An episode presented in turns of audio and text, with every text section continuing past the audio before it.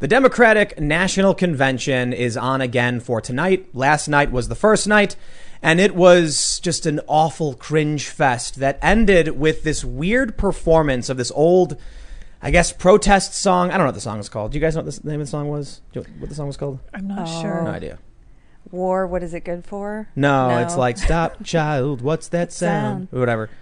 But, you know, the production- Springfield. the production level was that of what I would say is like a high school freshman talent show, freshman high school talent show. It was just wow, epic cringe. Marianne Williamson said it was like watching a Marriott commercial, like binging a Marriott commercial. No policy, nothing substantive. And there were a bunch of even like resistant celebrities who were rolling their eyes like, "Oh, this is really bad." And they're doing it again tonight. So, um, in honor, in, in, in honor of the uh, DNC, we're doing an un-DNC week apparently. So, joining me today, you want to introduce yourself, Carrie? Hi, Tim. Yeah, my name is Carrie Smith. I am happy to be here for my coming out party as a reluctant deplorable. Reluctant deplorable. I guess you could call me that. Reluctant deplorable. Yeah. Uh, I was just in Milwaukee and I, I actually forgot that the DNC was happening. That's how little Yep. presence it had there. Nobody was talking about it. Yeah, I actually wanted to do an un-DNC in Milwaukee. The idea was people like us, I guess, who used to be whatever liberal. I mean, Yeah. I wasn't I wasn't ever, you know, like, you know, jumping up and down and screaming for Democrats or anything like that. But I grew up in Chicago. I voted for Obama the first time.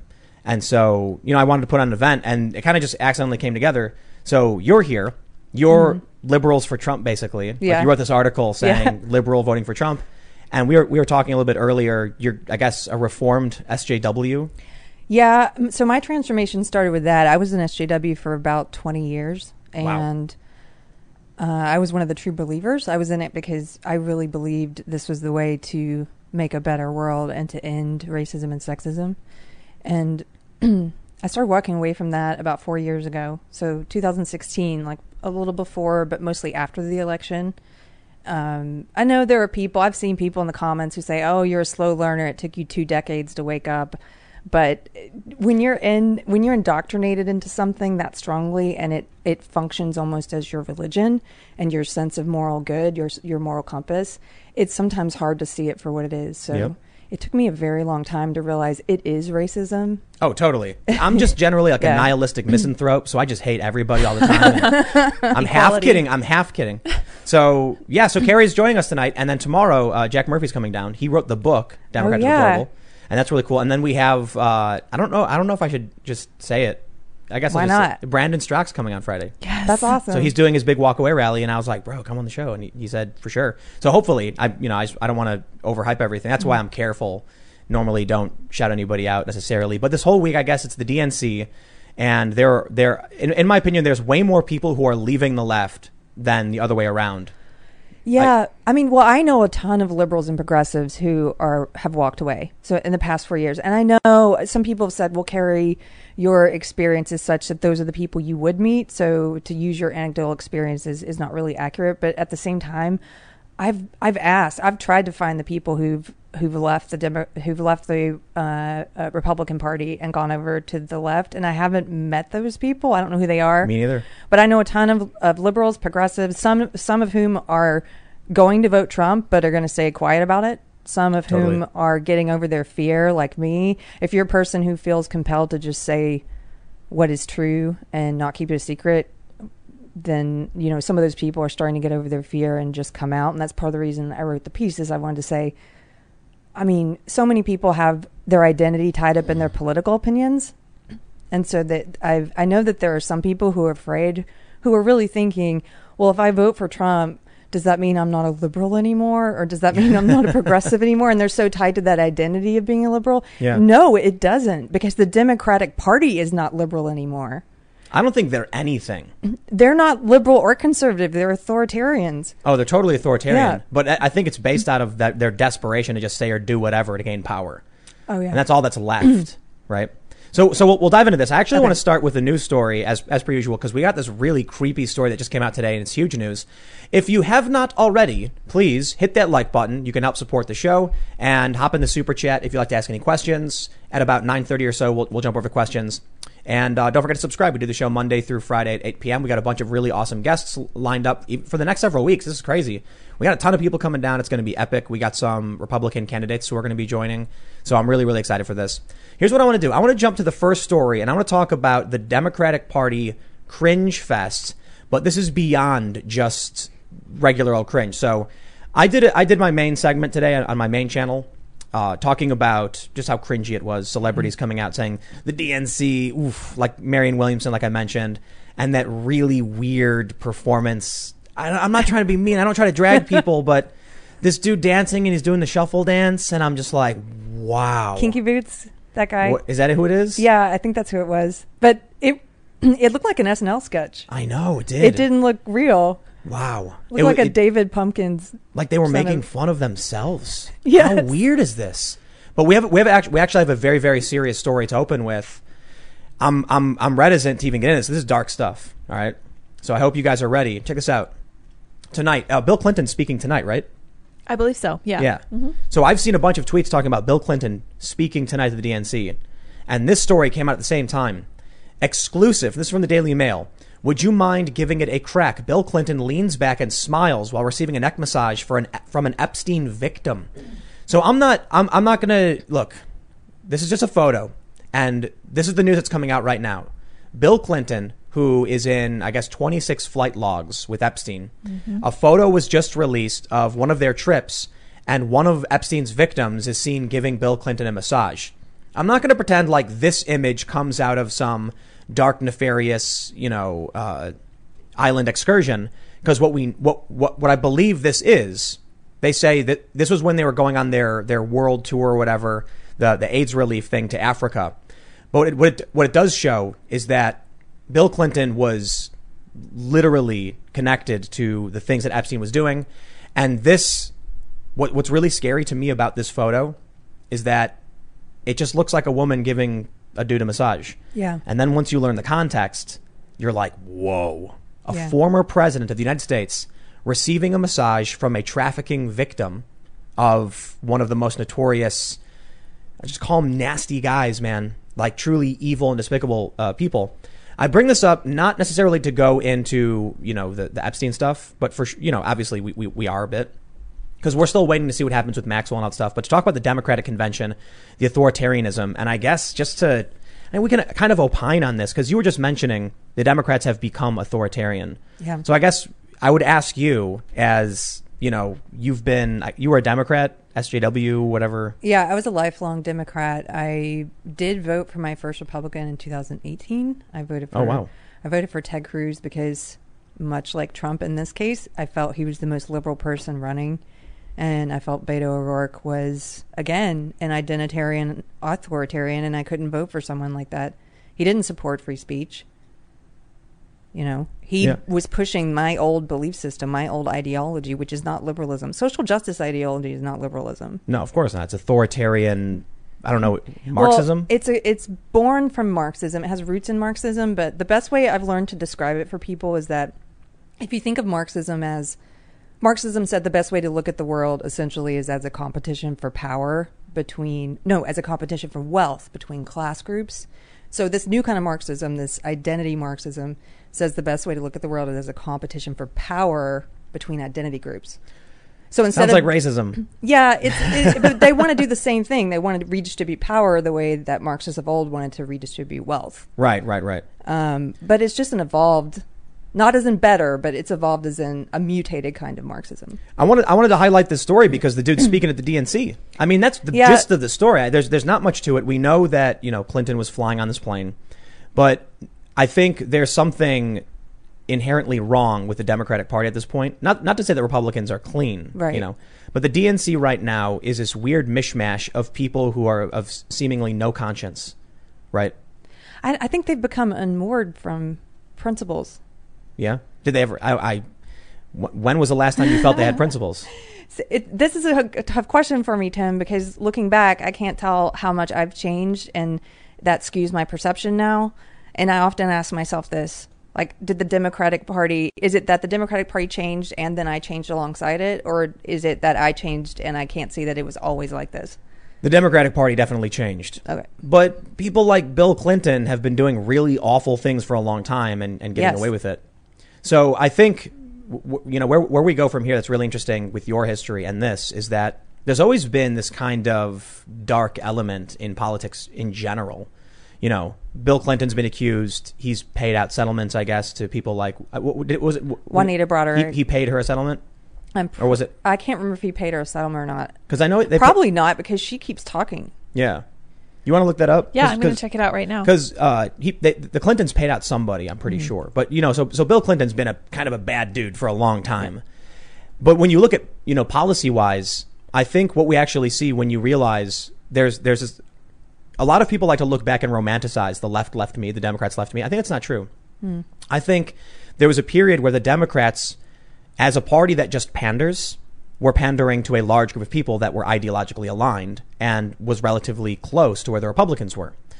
As the progressives started to move into the Democratic Party, they kept trying to pander, and now they're spread super thin, desperately trying to pander to everybody. Hmm. That says to me, you know, how is it that you can have someone like Bill Clinton speaking at this event when seemingly by their own ideology he is a patriarchal misogynist and all these really awful things? You know, they can screech about Brett Kavanaugh because some woman vaguely remembers an incident where he like threw a threw around the bed, can't even remember when when or how it happened. But Bill Clinton, who's got real accusers and all this really awful stuff, is totally a okay. I, I look at the, the the party today; they're entertaining this guy. So did the party really change? I kind of don't think so. I think they're just pandering to a different group of people.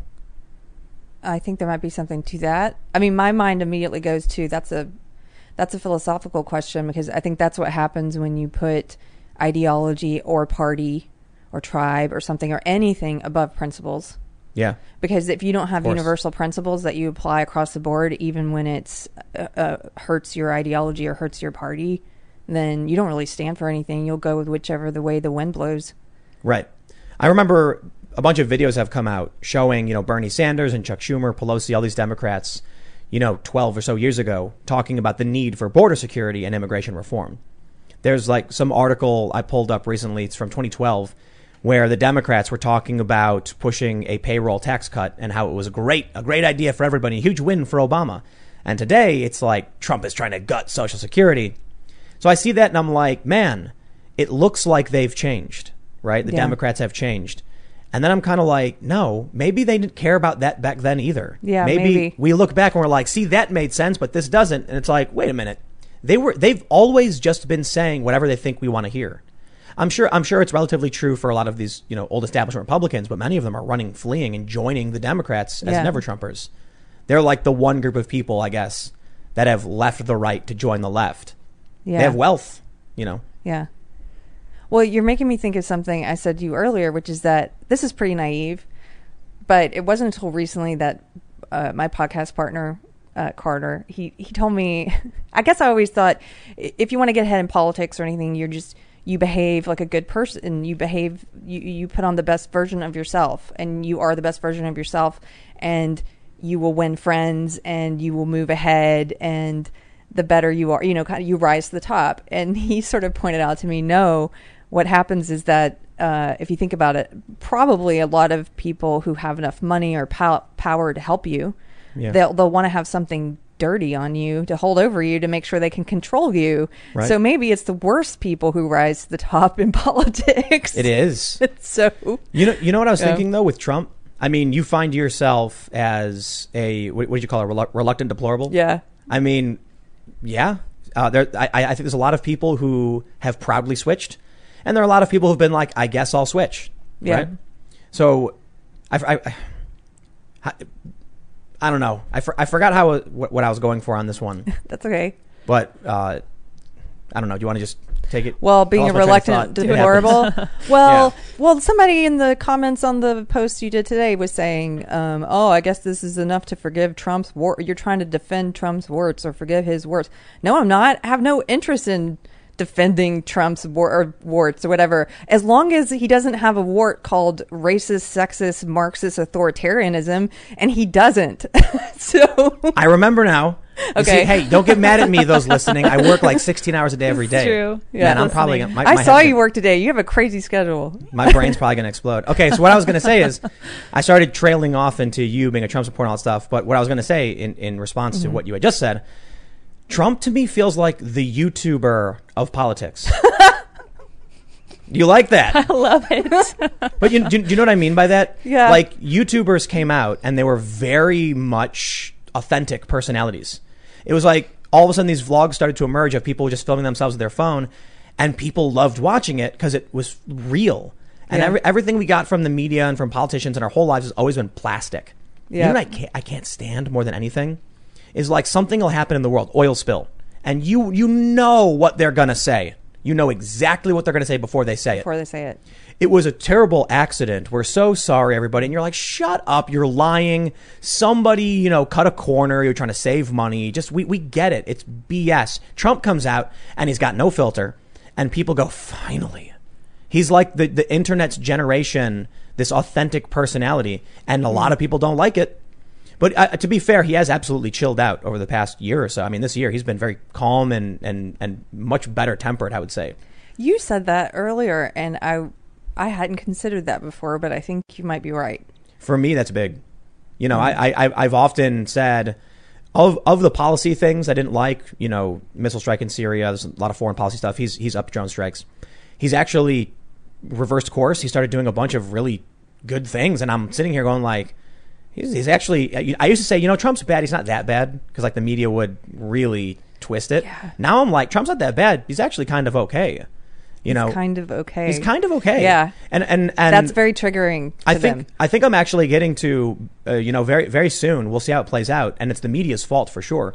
I'm probably going to get to the point where I'm like Trump's Trump's pretty cool, you know, because I'm I'm looking at him, and I'm I, I had a self reflective moment because somebody commented in one of our shows saying you often complain about Trump's demeanor and and and his professionalism. What would you prefer? And so I sat and I was like, that's a good question. I thought about it, and I'm like, you know, he hasn't really had any of those moments where he was you know, like well, actually, earlier this year he had the uh, the Scarborough thing. You know, where he was talking about Scarborough's intern yeah, from MSNBC. I think I missed that, but th- isn't he always doing that? but that's that's kind of the stuff I don't like. Okay, yeah. But he's definitely improved. You watch his press conferences, and he's just like he's like, "Thank you for your question. Thank you very much." And I was like, "Wow." He used to, he was the guy who was like, "You are fake news. You are fake." You know. See, I kind of I had moved far enough away from the legacy media, or at least realizing what liars they are, that I sort of I got to a place. By the time he told Jim Acosta what fake news he was, I was like, okay, this is one thing he's doing that I like. I, no, look, yeah. I, I I got to go to the White House for his big social media summit thing. Oh yeah. He's a funny guy. He's he's an excellent Yeah. entertainer, and and that's that's kind of the point I'm making because like when I'm there and I'm watching this, you know, for me it's basically I look at a politician and I'm like, you can be you can be all smiles. You, you everyone loved Obama on the left because he was a celebrity. Mm-hmm. I, I'm not falling for that game again. Trump can can stand up there and he can make jokes and make me laugh. I want to hear some tangibles. You know, then he started talking about things I liked. You know, he crossed into the DMZ, and that's that. You know, that the the North South North Korea South Korea thing is is very relevant to my family because I have my my literally I'm Korean and I have family that goes back to North Korea. I'll never get to go visit those places. So seeing Trump do that with no security, walking into North Korea, I was I was just like I'm sitting in my chair, I'm clapping. I'm like that is awesome. He had no security. People, Yeah. pe- these, these people on the left, they don't get it. They could have snatched him up. They could have killed him. And what would we do? Go to war or something? Trump did that. I respect that. It may be symbolic, but whatever. I see. I see now. You know, I, I've known this for a while. It's like the Democrats and the establishment right now, the media. It's all this facade. It's all make believe. totally. It's the fake news. They're desperately trying to hold the mask over their face, and Trump is has been ripping it off. He's been pulling off. He's Yeah. like you said he's the YouTuber of politicians. I've heard the wrestler analogy before too. He's the wrestler. And he, he kind of literally isn't. but he just sort of points out that it is all a performance. It always was. And he's so over the top that you you suddenly realize you're in a wrestling ring because there's a guy with a big foam finger waving it. you Yeah, know, like yeah, that's yeah, yeah. Trump. You're Yep. like, oh, this is all. I've, I've been to so many of his rallies. You know, I, when he was running the first time, I actually covered a bunch of his rallies, went down, met people, and I saw the escalation of violence. These, the, you know, it was really crazy for me. And this probably contributed to I, you know, a lot of people say Tim Pool is like the slowest, world's slowest red pill or whatever. Because I oh, did- they say that stuff about me, or they used Yeah. to. Don't worry about that. No, no, I, I don't Okay. care. It's like, listen, you know, I, I do my research all day, every day. My, my opinions and my policy ideas and the things I, I support don't change because people are nice or mean to me. Yeah. But it does, there, there's an influence on, you know, people being nice and mean contribute to the fact that some people will never have access to certain information. If the left won't allow a conversation, you'll never hear what they have to say. So I remember for me, there was a big moment when I filmed. This is this is this is crazy. I filmed a guy whack a Trump supporter in the back of the head with a bag with a bag of something, and he's he's bleeding. I film it. I'm watching these people just beat the crap out of these Trump supporters. I worked for this company Fusion, and they were super excited about it. Got a, we got a request for Fox News, and they said, "Tim, go go on Fox News." The employees of the company got mad at me after the fact for doing it. And they were like, "Why would you go on Fox News?" And I was like, I "They told me to. I, I don't know. Like, I, I, I, I'm a journalist, I guess. I covered it, and a news outlet asked me to speak about it. But when I started telling them, they were like, "Who are these people that were attacking Trump supporters?" And I was like, "Oh, it was Bernie supporters." And they were like, "No, it wasn't. Uh, No, it, it, it was. It was. It was Bernie supporters." And some of, some of these people were like, "How do you know they were Bernie supporters?"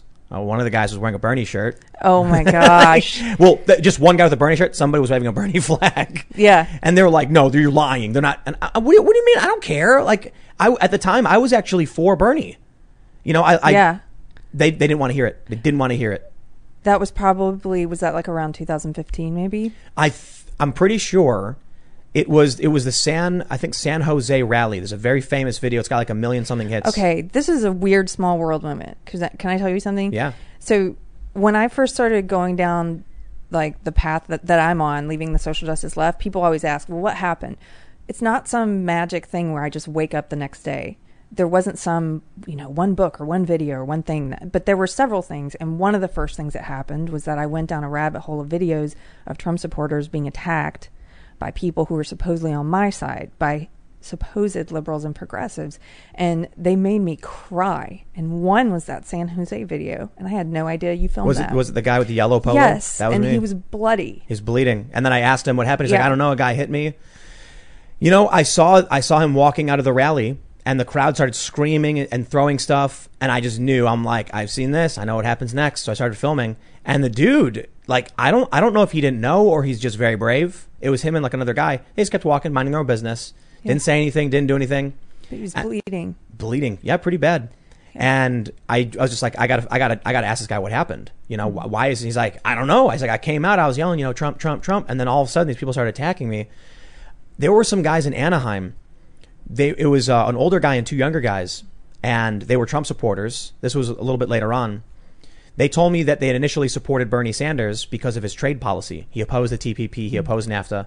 But when Hillary Clinton won, they said, you know, the next best choice is Donald Trump. They got attacked. And I, I watched the same thing. This is at Anaheim, just across the street from like Disneyland or whatever. I don't know, Disney World, whichever one it is. And they chased these guys like a mile, stole their hats, were hitting them, shoving them.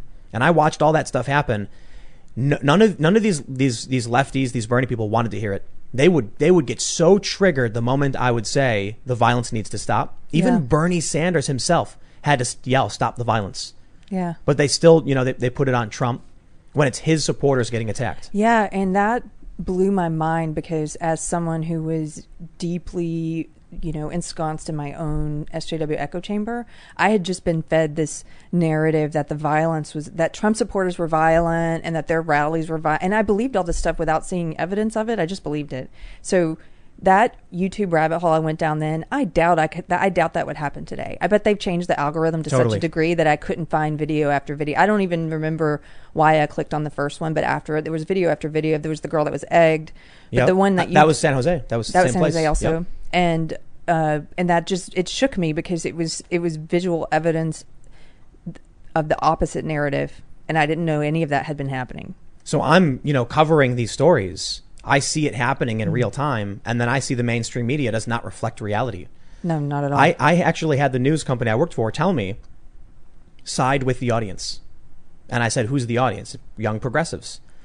so you that was you were working for Fusion. Yep. Okay, here's another small moment. I was pitching a TV show, an SJW comedy show in 2015 at that network. to Fusion. Yes, I was and, there. And on the whiteboard, I walked in, and I remember it may have been 2014. It was before I started leaving the cult, that's for sure. Yeah. And I walked in, and I was so excited that because their whiteboard was all social justice. It basically I'd walked into a critical race theory class It in had college, to be. It had to be 2015. probably 2015. Yeah. Because when when they pitched me, so so for those that aren't familiar, this is an ABC News Univision joint venture. Mm-hmm. When they pitched me, they said we want to be like Vice, and they had big posters on the walls that said we will not be partisan, we will be you know different, we will be honest. And then something happened about seven months in where a, a switch got flicked, and they replaced the editor in chief, brought on an SJW who all of a sudden was like, I kid you not, they brought on a guy and I think this persona was totally fake. I think it was a money opportunity because this guy, one day overnight, changed his Twitter banner to "Down with Whiteness," oh, I believe that. and I was I mean, when I saw that, I was I was like, "Whoa, whoa, whoa, whoa, dude! Like, you how can you do that? That's racist."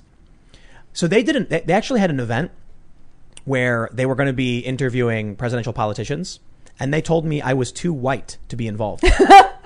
I kid you not. And I'm like, I, I told the president, I was like, well, you know that I'm second generation mixed race, right? I was like, I, I think I totally fits. It's a good narrative. And he goes, nah, I'm sorry, man. Like, dude, they're super racist. It's in the contract. You, you, you look too white, dude.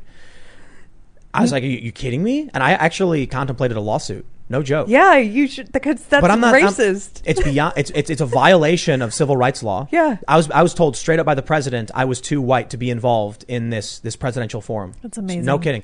And I said, that I'm I literally like a product of civil rights law. Like Yeah. my family experienced this. Doesn't matter the way you look, and Mm-hmm. that's that's one of the things that's really really triggered me about the SJW left and their ideologies specifically. Like when they when the ACLU, for instance, says that it's okay to discriminate based on race at these universities, yeah. particularly against Asians. What regular people don't realize is that when they say Asian, they mean Indians, Chinese, Koreans, Japanese, Vietnamese, Laotian, Filipino, Malaysian, Singapore. All of these countries, which are vastly different levels of wealth, vastly different countries, different cultures, different religions, they say it's one thing. And so what happens is they're quite literally saying to, uh, you know, here's, here's what I tell these SJWs. If you agree, and even my friends who are like very progressive, if you agree with that policy of affirmative action, then when it comes time, I want you to look into the eyes of that child, that Asian child, and say, I'm sorry, honey, you don't get to go to the Ivy League because you look too much like that person. Yeah. And that's the only reason, no matter how hard they work, they look wrong. So then what? Are we going to get people who are just going to get crazy cosmetic surgeries to try and change their appearance to pretend they're not really, you know, a certain race? To me, that's just, it's, it's all been absolutely despicable. Yes. So, it, you know, I, I wouldn't. Look go at the way they picked their VP candidate. Okay, so Totally. we've known for a long time that there, or you know, again, slow learner here. It took me a while, but some of you have known for a long time that they are racist and sexist. And but but now they're openly telling us. Like we knew that Joe Biden was going to pick, or whoever is behind Joe Biden was going to pick someone who is a woman of color. But he came out and told us that he's I like know. honest about it. and I heard somebody saying, and I forgive me, I forget who it was, but somebody was talking about. Can you imagine if the CEO of your company said, you know, we're going to be hiring second in command here, and I don't know who it's going to be. Send in your resumes, but it will be a woman of color. And you're They do this. You're just not going to look at resumes from anyone else? Are you kidding me? and that's, that's, that's to me is insane. Yeah. You know, look, I recognize. Well, can, can I say one more thing Oh, about yeah, that? of course, of course. It's so offensive and it's so condescending and towards women and towards people of color because look, if I get a job, I don't want to be denied anything because of my sex and I don't want to be given it because of my sex. And if I was Kamala Harris, I'd be like, screw you. You just told everyone you're not picking you didn't pick me from among the best people. You you basically said I'm picking from this small demographic and you're the best in that demographic. screw you, Joe Biden. Well, hold on, hold on a second. okay.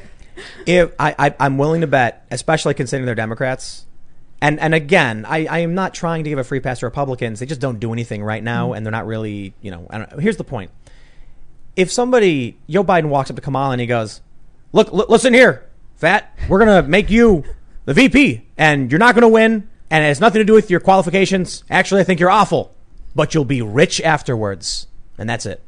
She's gonna she's gonna write a book first, you know, black Indian, you know, vice president candidate.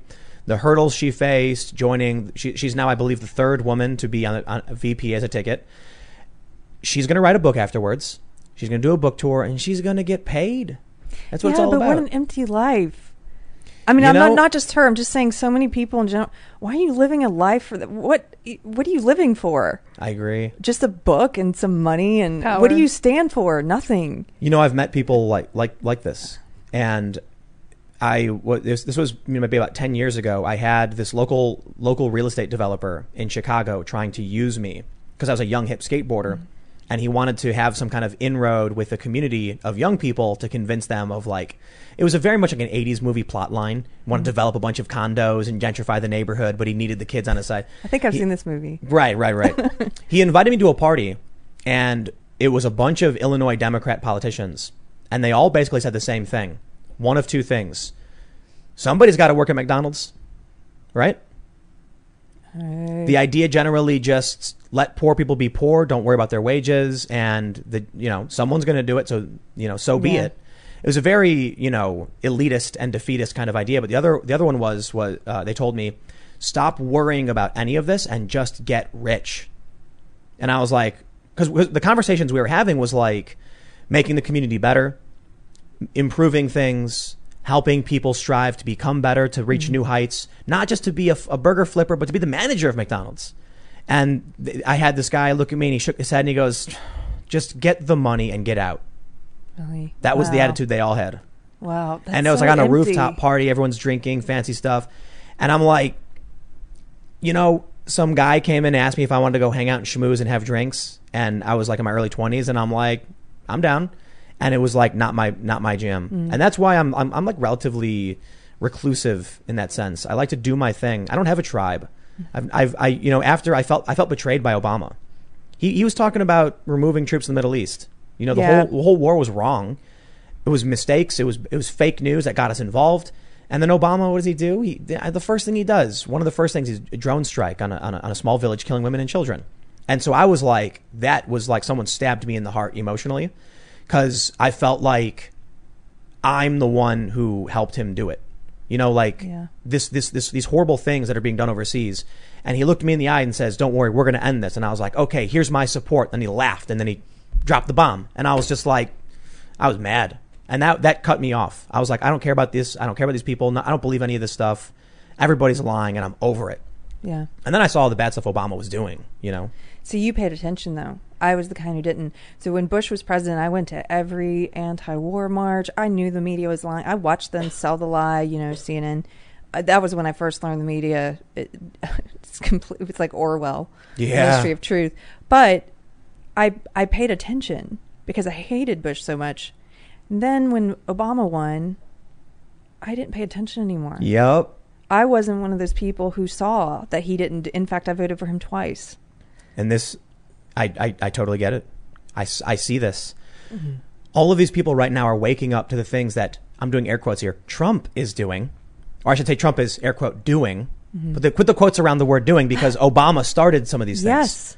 The kids in cages. Yeah. It's like, well, that that's who do you think built them? I lived down there. I lived uh, relatively close to Homestead in, in Miami, where they were having these these detention centers, and it, this was under Obama, not under Trump, and it was just a thing that was there. Yeah. But now it's Trump, and so I would ask my friends, my progressive friends, they're still to this day. It man, some of them have gotten so bad. They're they're, it's kind of scary. It feel it, it feels like they've become possessed. Yes, I use that word a lot. Actually, I think I heard Jordan Peterson using that word, uh, and it made sense to me. I think people can become possessed by emotion or possessed by ideology. Some when when that when there's something animating them and they're not thinking critically anymore, and uh, it, and it's almost like well when Peterson talks about Carl Jung and saying that you know people don't have ideas, ideas have people. But I actually, I, I absolutely believe that when it comes to ideology. I think of ideology as a living, breathing thing. So when I call my old belief system a cult, people say, "Oh, well, it doesn't fit all the cult characteristics. It fits most of them. It doesn't does. have, it does not have a charismatic leader. I give you that, but that's because I view it as this living thing. It's almost like a school of fish, It's a and it moves together. It's a religion, and there's not like one figurehead at the front of it. There's a lot of different high priests of the movement if Yeah. you will, like Robin DiAngelo. Totally. She's an But- avowed racist. Yeah, she admits it. Yeah, she says. So when did the left start taking their cues from overt racists? And why should so so? When I say my friends are possessed, I have a, I have a friend who I consider to be a good friend, mm-hmm. and she's just, in my opinion, gone. Yeah. It's it's almost impossible to even talk to her anymore. I see the things she posts online. It's all conspiracy theories, posting photos of mailboxes in like dumpsters, and I'm like, what happened? That's not real life just it's and when I try and send a message like, hey, just so you know, like that mailbox thing, here's an article. And it's the response is, I have no idea what you're talking about. This is crazy. How could you support Trump? And I'm like, I just said the mailbox thing wasn't true. Calm down. But it's it's almost like there's there's no it's it's a religion. It's a You know? religion, and also I was talking about this with Lydia earlier. Yeah. We, we were both saying I don't think a lot of the people who get a lot of the people who get possessed by it. I don't think they have good historical context, so they don't actually know what it is that they're ta- they're preaching. They think these are original ideas. They think social justice is this new progressive thing. No, no, no. It has roots, very old roots in Marxism, and we know what happens when this ideology plays out. We know Right. where it goes. They don't have that. And they and they also have like like you're talking about she's living in a different world. She's Yeah. posting these crazy conspiracy theories. It's have they read any Orwell recently? I'm not talking about in childhood. Like read I don't think they 1984 read. now. Yeah. I don't think they read. Yeah. Yeah. Like now they're saying two plus two is five. Yeah, I've was seen this. literally not ident. Not, it's not the exact same, but it's it's it's similar. It's 1984. Yeah. At the party would tell you that two plus two is five, and you you just you were you had to believe it. You Yeah. had to. And the scary thing was was maybe it was true. That's what's one, one of the passages. They're literally now arguing two plus two equals five. Yeah. Like they're they're arguing circumstances in which it can. I I understand the general argument they're trying to put forward that you know it's it's important to try and expand your view and perception your perception of reality. But it's it's very common. This tactic is just meant to confuse and break down systems so that you can't control them anymore. Oh yeah, absolutely. It's meant to confuse. That's a great way of putting it. Orwell Orwell talked about how, um, and I'm going to mangle the quote, but basically how people use superfluous language to try and hide the fact that they're not really saying anything. He says they it's like they're squirting out ink like a cuttlefish, and Yeah. and there are a lot of these so-called pseudo intellectuals who use. They, they bank on the fact that they're hoping that you'll think, well, I guess I'm not smart enough to get this. Do you remember there was a debate with Michael Eric Dyson? And Jordan Peterson, Yes. yes. Do you remember all the Oh. things that he said? Yes. And it, none of it meant anything. You just hit the nail on the head, and that's when Michael Eric Dyson went on my worst people in the word, Yes. world list. I actually went. I went to the library and I found one of his books, and I was like, it, the title of the book was like "Speaking Clearly," and I was like, "This is a to- complete misnomer. this is wrong. This is complete wrong." but that's wrong perfectly named because that's what they do. Look, they call it Yeah. Antifa, anti-fascist. Oh, I guess it's against fascism, huh? Sure, yeah, It- that's it- all it means. it works on l- low in, low engagement and low what's the right word I'm trying to say? I don't want to say stupid because because smart people get roped up in this stuff too. Low information, Lo- low perhaps. information, like low inquisitivity. Right. You They're know, they're not curious. not curious. anti-curious. so you hear about a group called the anti-fascists, and they immediately are like, "Oh," and then they're going around beating random people and old ladies, and it's just like They're behaving like fascists, guys. Yeah, quite Yeah. literally. Yeah. yeah. Well, to you know, and I, I, I always try to make the distinction too because in, invariably Antifa starts screeching, "Ah, they did it! They claimed." I had a guy in New York at a protest yell at me. I was covering this protest, and he was like, "You claimed Antifa was fascist," and I was like, "No, I didn't. I would never do that. Antifa is progressive. They're not traditionalist." Mm-hmm. And they're like, "Yeah," and I'm like, "So don't don't don't put that on me. No, you're authoritarian extremists." And then Well- they're like, "Oh, hey, wait a minute." I say you behave like a fascist. That doesn't mean Right, right. No, no, no, I'm, not, behave- I'm not putting it on you. I'm putting it like Yeah. on, on, on these guys. It's like, I have no problem letting them have that one. When they're like, we're Mm-hmm. not fascist, you are correct. You're authoritarian communist extremists. Yes. And then they're like, well, Maybe. maybe, Maybe. you know, as long as you're not calling us a fascist. No, you're, you're Yeah, names are everything, man. yeah. Well, It- they they do the same thing with now. I'm sure you've seen it. They're, the thing they're pushing now is this word anti-racism. They say it's not Uh-huh. enough to be not racist; you have to be anti-racist. Okay. Actively anti-racist. Well, what does anti-racist mean? It means racist. And Yes. look at what they mean when they say anti-racist. They mean you must treat people differently and judge them on the basis of race. Okay, what is that? That's racism, guys. Like I They, it's it's this is how they do it. Yeah. You know, Black Lives Matter. Well, who could disagree with that? Yes. Like any any good liberal or conservative, any American. I mean, you could go back to uh, the civil rights era and find that a small proportion of people would be willing to publicly say they didn't. They would make they, they try to be po- politically correct and say, well, you know, separate but equal, right? Even back then, they were careful about uh, questioning the value of life, particularly religious people. Today, who, who we, we've we've progressed so far beyond the, the the racist past. Mind you, a lot of it was from the Democrats, the the Klan, Jim Crow, and all the stuff. And I, I look back in the past and I say, you know what? We did a really good job of getting rid of all these really awful things. Today, we all agree, like life in general, and it matters. And I understand what they mean when they say it. But then when they go around smashing, burning, beating mm-hmm. people, and it's mostly white people doing it, Yeah. I'm like, you see, now you're just using that so that if we question you, we get attacked. Yeah. The media finds an easy path. So when I mention like my friend is possessed, mm-hmm. they mm-hmm. don't read the news. They get their news from memes like Occupy Democrats and other just, you know, Oh, yeah. garbage meme factories on Facebook. And so when I send them something, they like send me a meme and I say, this is, this is a cartoon of like a giraffe eating a pine cone. I have no idea what this means, you know? And I'm like, here's an article from the New York Times. And then they're like, here's a picture of a, you know, Makes no sense. y- yeah, that's, I'm sorry I'm laughing, but that's true. I usually I respond on Twitter. I'm like, "Oh, are we in the meme portion of the argument already?" yes. We jump fast to the end. yeah. I've, I, you know, and it's it's it's a lot of tribalism. Yeah. I think one of the reasons you mentioned earlier, like you have friends who are scared that if they vote for Trump, they'll no longer be seen as liberal, yeah. and I think it's because their tribal tribalism is survival. It's a survival. It's a survival mechanism. Absolutely. So if you've got people who don't have the the independence, the self esteem to to live on their own, they're very likely going to just do whatever the, the tribe says, and just many of them will believe it because it's the safe bet, just to go with the flow and hope the collective protects you. Yeah. You got a bunch of people. It's no surprise that it's you know conservatives, individualists, personal responsibility, who challenge that narrative. I think what's happening now is the unifying force between what what brings liberals over to conservatives is the true liberals, like actual the actual word liberal, classical liberalism, not you know this whatever mainstream is. Hmm. It's individualism. It's it's Yes. the right of free expression, freedom of speech, individual rights, liberty.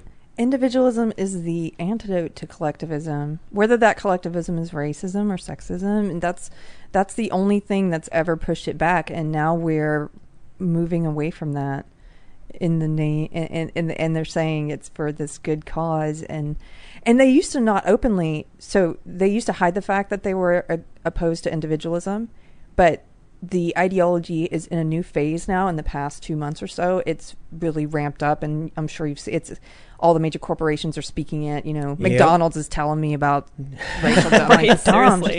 you Just know? give me a cheeseburger. Right. They're all speaking it. It's in churches. It's in hobby groups. It's in your kids' school. There, there's a book called Anti-Racism Baby. It's teaching man. babies, um, but it's everywhere now, and it's uh, oh man, I'm losing my train of thought about it moving, about it ramping up. What were you saying right before that? I don't remember. Oh, I saw- you, you got me laughing. And I got you laughing. I'm sorry. Oh, it's yeah. It's anti-racism baby in schools. Did you see the, the leaked curriculum from this? Oh, I've seen so much leaked curriculum in the past few years. Tell me which one. It's it's this particular math problem I've mentioned probably several times now, Yeah. but where we used to do math problems that were like, you know, if if a farmer has you know seventeen thousand apples and his warehouse can hold thirteen thousand, what percentage will rot? There was a math problem. It was like if the police, you know, stop and detain, you know, ten thousand and two white people, but three thousand four hundred black people, what percentage of black people are being detained by the police? Right. And it's like, what, what, what are you putting in this math problem? That has nothing to do with teaching kids math. We do oh, apples and they're slipping that in. Yes, it, through the side. So the the actual problem is, you know, just a regular math problem, but Yeah. they they they're seeding all this stuff, and it is, it is it is creepy. So, They're- yeah, go ahead. Well, I was going to say part, part of what's happened in the past two months is is also that, and I was talking about this with with you earlier, Lydia, or maybe with Tiffany, but so there used to be on social media there was this group of people who they weren't social justice evangelists like I was. They weren't actively preaching it, but they had sort of casually accepted a lot of the tenets of the ideology. Yeah. And those people really didn't preach it or push it or anything. And, and a lot of them, for example, were the kind of women who would do just like a lot of selfies or look how great my family life is. I have the perfect family. Look at all my kids. My life's awesome. Keeping up with the Joneses on social media, right? Yeah. A lot of those basic normies are now have been activated. And I don't know if you've noticed, but in the ta- past two months, a lot of those people who used to post just selfies and look at my great life are suddenly posting constant social justice stuff Yep. And it's almost like sleeper cells. They got turned on. I think of it that way. Yeah, they had tacitly accepted some of the premises of the belief system. They had soaked it up by osmosis, and then in the past two months, the belief system said, "Okay, now you're going to prove that you're in this this cult." That is really interesting because I know that you are coming from a like a leftward position. Mm-hmm. I'm seeing the exact opposite with some of my Facebook friends. Like Oh, I have really? a few yeah, I have a few lady friends who I've known for multiple years. I used to work with them and they are turning more and more conservative. And I was like, I never would have expected this from like my crystal collecting hippie friend. Oh, Both wow. are. Yeah, my my crystal collecting hippie friends are turning conservative and I'm like, what is going on here? People are being more and more upfront with their politics. Yeah. So I don't know what's happening or if it's good or bad. I think that's a response to what I was talking about, which is now it's become so dominant. Maybe you've got this reaction starting to happen, or Yeah. people are waking up, or people, like I said, are leaving the left because it's become, it's become almost too much. Have you, do you are you familiar with uh, Ryan Long, the comedian? Yes, I He saw did his that- really funny. He's got Yeah. the super viral woke and racist guys. Yes, And yes. they get along on everything. He has another one where it's left and right, and they're trying to pick basketball teams. Oh, I haven't seen that one. It's so good. It's another really good one. The the left wing guy is just constantly yelling and insulting, and he's like, he's like, "What are you doing?" He's like, "You you you're a racist. You're I'm gonna take a picture. I'm taking your picture." And then the one guy goes, "My boss just called me. I got fired." and the dude on the, the dude on the right goes, "Just play with me, man. I don't care." And they're like, "I'm I'm gonna go play with this guy." The dude walks over, and the guy with the right wing shirt goes, "Hey, you see that Trump video is pretty pretty reasonable, right?" And it's like, "Yeah, whatever, I don't care." but so like the left is just so it's become so angry and Yeah. bombastic that it's pushing people away. Yeah. of all types. Like, if- do you see that that famous Marianne Williamson video? She's the hippie crystal woo woo lady. Yeah. and I mean, I, look, she's not really the crystal woo woo lady. Like that's what they called her. She's so nice. She's I so nice, and that was her. mean. I really Right. liked her. She's yeah. I did. I liked her too. She, she. So I mean, for one thing, the media just relentlessly tore her apart as the crystal woo woo lady, Mm-hmm. Yeah. and she's like, "I don't own any crystals. That's crazy." Poor lady. And then it was, she was on Fox, and it was kind of a hot mic moment where she was just shocked, like, "Why are the conservatives so nice to me, and the left is so mean?" yeah, I remember that. And then she kind of got mad because they were like, they published it. Well, it's true. And I mean, we'll look Yeah. at Bret Weinstein, for example, the Evergreen College fiasco. He went on Fox News, which they took as even further evidence of his evil. but yeah, because Fox News is the only legacy media that would talk to him because the the rest of the legacy media is they've got their one narrative they're going to push. And if if what you know if your story doesn't fit it, they're not going to cover it. They they're can't gonna- let you go. They can't. How how crazy is it? You know, I grew up with Fox News being fake news, and I mean, yeah, me too. and today Fox News is like they're accurately reporting on what's going. They're biased, They are biased. but it's to their benefit to you know. I mean, they they've been kind of negative on Trump in certain circumstances that made him angry. Yeah. They they brought on Bernie Sanders for a town hall. They hired Donna Brazile. I'm like, Fox News is trying to capture the moderates and the liberals, man. Yeah, and they, They- they guess know. what? It's working. I wa- if I have to watch legacy media now, I guess I'll pick them. And it used to be the. I mean, I used to. I was. I used to put them on in the gym just so I get angry and run faster on the treadmill. you know, That's brilliant. I love it. You know, I remember, you know, Bill O'Reilly's sun goes up, sun comes down. You can't explain that. You remember that famous bit? I don't remember that bit. No, He was, I can't remember who he was interviewing, but he was like, you know, there are things we can't explain. Tide goes in, tide goes out. You can't explain this. Sun goes up, sun comes down. Uh. and the dude there was like, are you, are you joking? We, we explained this 500 years ago. Like, what are you talking?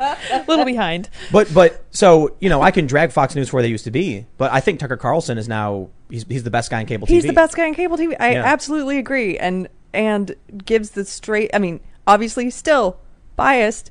We're all biased in some way, but at least he gives, uh, I think, a, a take that matches up with reality more than the rest. He does. The rest is the rest is living in that 1984 version of whatever is rewritten today is now fact, and they're believing it, and and he's he's not generally he's not doing that, and I don't He's- know. Get over your embarrass. I had to get over my embarrassment of saying that I like Tucker Carlson now. and- I, I, I was in Yeah. Portland, and this is a crazy thing. A couple of years ago, I was in Portland. There was a right wing event. There was a left wing event. I actually had some Antifa see me, mm-hmm. and I was like, "Oh, here it goes." And it was some young women, and they walked up, and this one woman goes, "I think you're really awesome, you know, but I got to keep it quiet because people might get mad I said that." So This was this was funny. like a year and a half ago, or two two years ago, I think, when I was in Portland. Maybe three actually. It's been a long time. But uh, like this was at a time when I was covering and interviewing right wing people, and the left was attacking me for it. And there was a couple people in Portland who were overtly in black bloc saying like, "Yo, keep it up, man. Just you know, I can't let people. I'm not going to high five you because people are gonna." Yeah. So I don't know what the deal is with these people, but I was in Portland. There was a ton of people. Like I, I was at a bar, and this guy walks over and gave me a bottle of hot sauce. And I was like, "What is this?" And he goes, "You're Tim Pool, right?" And I was like, "Yeah." And he goes, "Hey, man, good job. Here, try, try, try. You can have this. It's, it's on the house." And it was really good. I, and there were people in Portland who were straight up like, "I know what you do. You do a great job. Like, we need we need this." And I was critical of Antifa and Black Bloc the entire time. wow. But I, I bring the story up because I was standing on a street corner and one of these lefties was talking to me, saying like, "What do you think about the fake news and all this stuff?" And I mentioned, I think Tucker Carlson's actually actually does a good job. You know, I mm-hmm. think you know a lot. I, I, I do like Anderson Cooper a little bit, but you know he's certainly gone off the deep end in a lot of ways. I mm-hmm. used to be a bigger fan, and I think Tucker Carlson does a pretty good job. Somebody filmed it, some lefty filmed it, and then like tried making it a scandal. Tim Yeah. Pool likes Tucker Carlson. Oh, Did they turn it into a song? Where you're singing? no, no, they were just trying to. Nobody cared. cool. nobody, nobody cares. They like it, it's it's Tim Pool's and Milquetoast Fence Sitter. Nobody, nobody. The hit pieces on me are like you know they don't they don't stick because I'm too boring. You know, it's true. So they they try and it's like that dude. He's like he's Milquetoast fence sitter. What does that mean? That you're not? They think they a- they want you to pick a political party. Well, so uh, I don't know who coined this. It was a comment on, an, on a video a long time ago. They said Tim Pool is a milquetoast fence sitter, and milquetoast is a reference to this old comic. Right. I know what milquetoast means, but Right, right. But what do they say? What do they Like think I won't I won't join uh, any You're faction. fence sitting on parties or candidates or Everything. Oh, okay. Yeah, because I'd be like, well, look, the Democrats are at least saying this, and the Republicans are saying this. To be completely honest, I don't think it's fair to say I'm a milquetoast fence sitter. Like literally, I think it's a funny joke. Yeah. But I, I straight up was like, I'm going to vote for Trump because the Democrats have gone completely insane, pending some changes. You know, Oh yeah, said- me too. Like Yeah. I'm interested in. People ask me, "What about Unity 2020?" You said you kind of like that, and I do. yeah. And if something materializes with that, and there's a viable candidate who's a liberal that I like, I would consider that still. But as of today, I think I'm probably voting for Trump. Yeah, look, Trump tried to pull our troops out of Afghanistan. That to me was like he could have he could have handed me a hundred dollar bill. You know what I mean? That Mm-hmm. I, I love that he did that. He's he's talking about pardoning some people. We'll see if he actually pulls it off. These are these are these are little you know it's it's whispering sweet nothings. We'll see if he actually does anything. But I think he's improved. I think the war thing is really really big, and with the riots going on, no one, no, the Democrats calling them peaceful protests and lying, the media lying about it. I tell you, man, I, I read articles on this every morning. I wake up for 81 days, like, here's the morning update on the riots, because they happen every night. And these websites just say protester, protester, demonstrator. And it's the funniest sentence when it's something like, you know, a cop was bludgeoned, to, you know, to a concussion by a, Yeah. by a by a demonstrator. I'm like, no, no, no, no, no, no.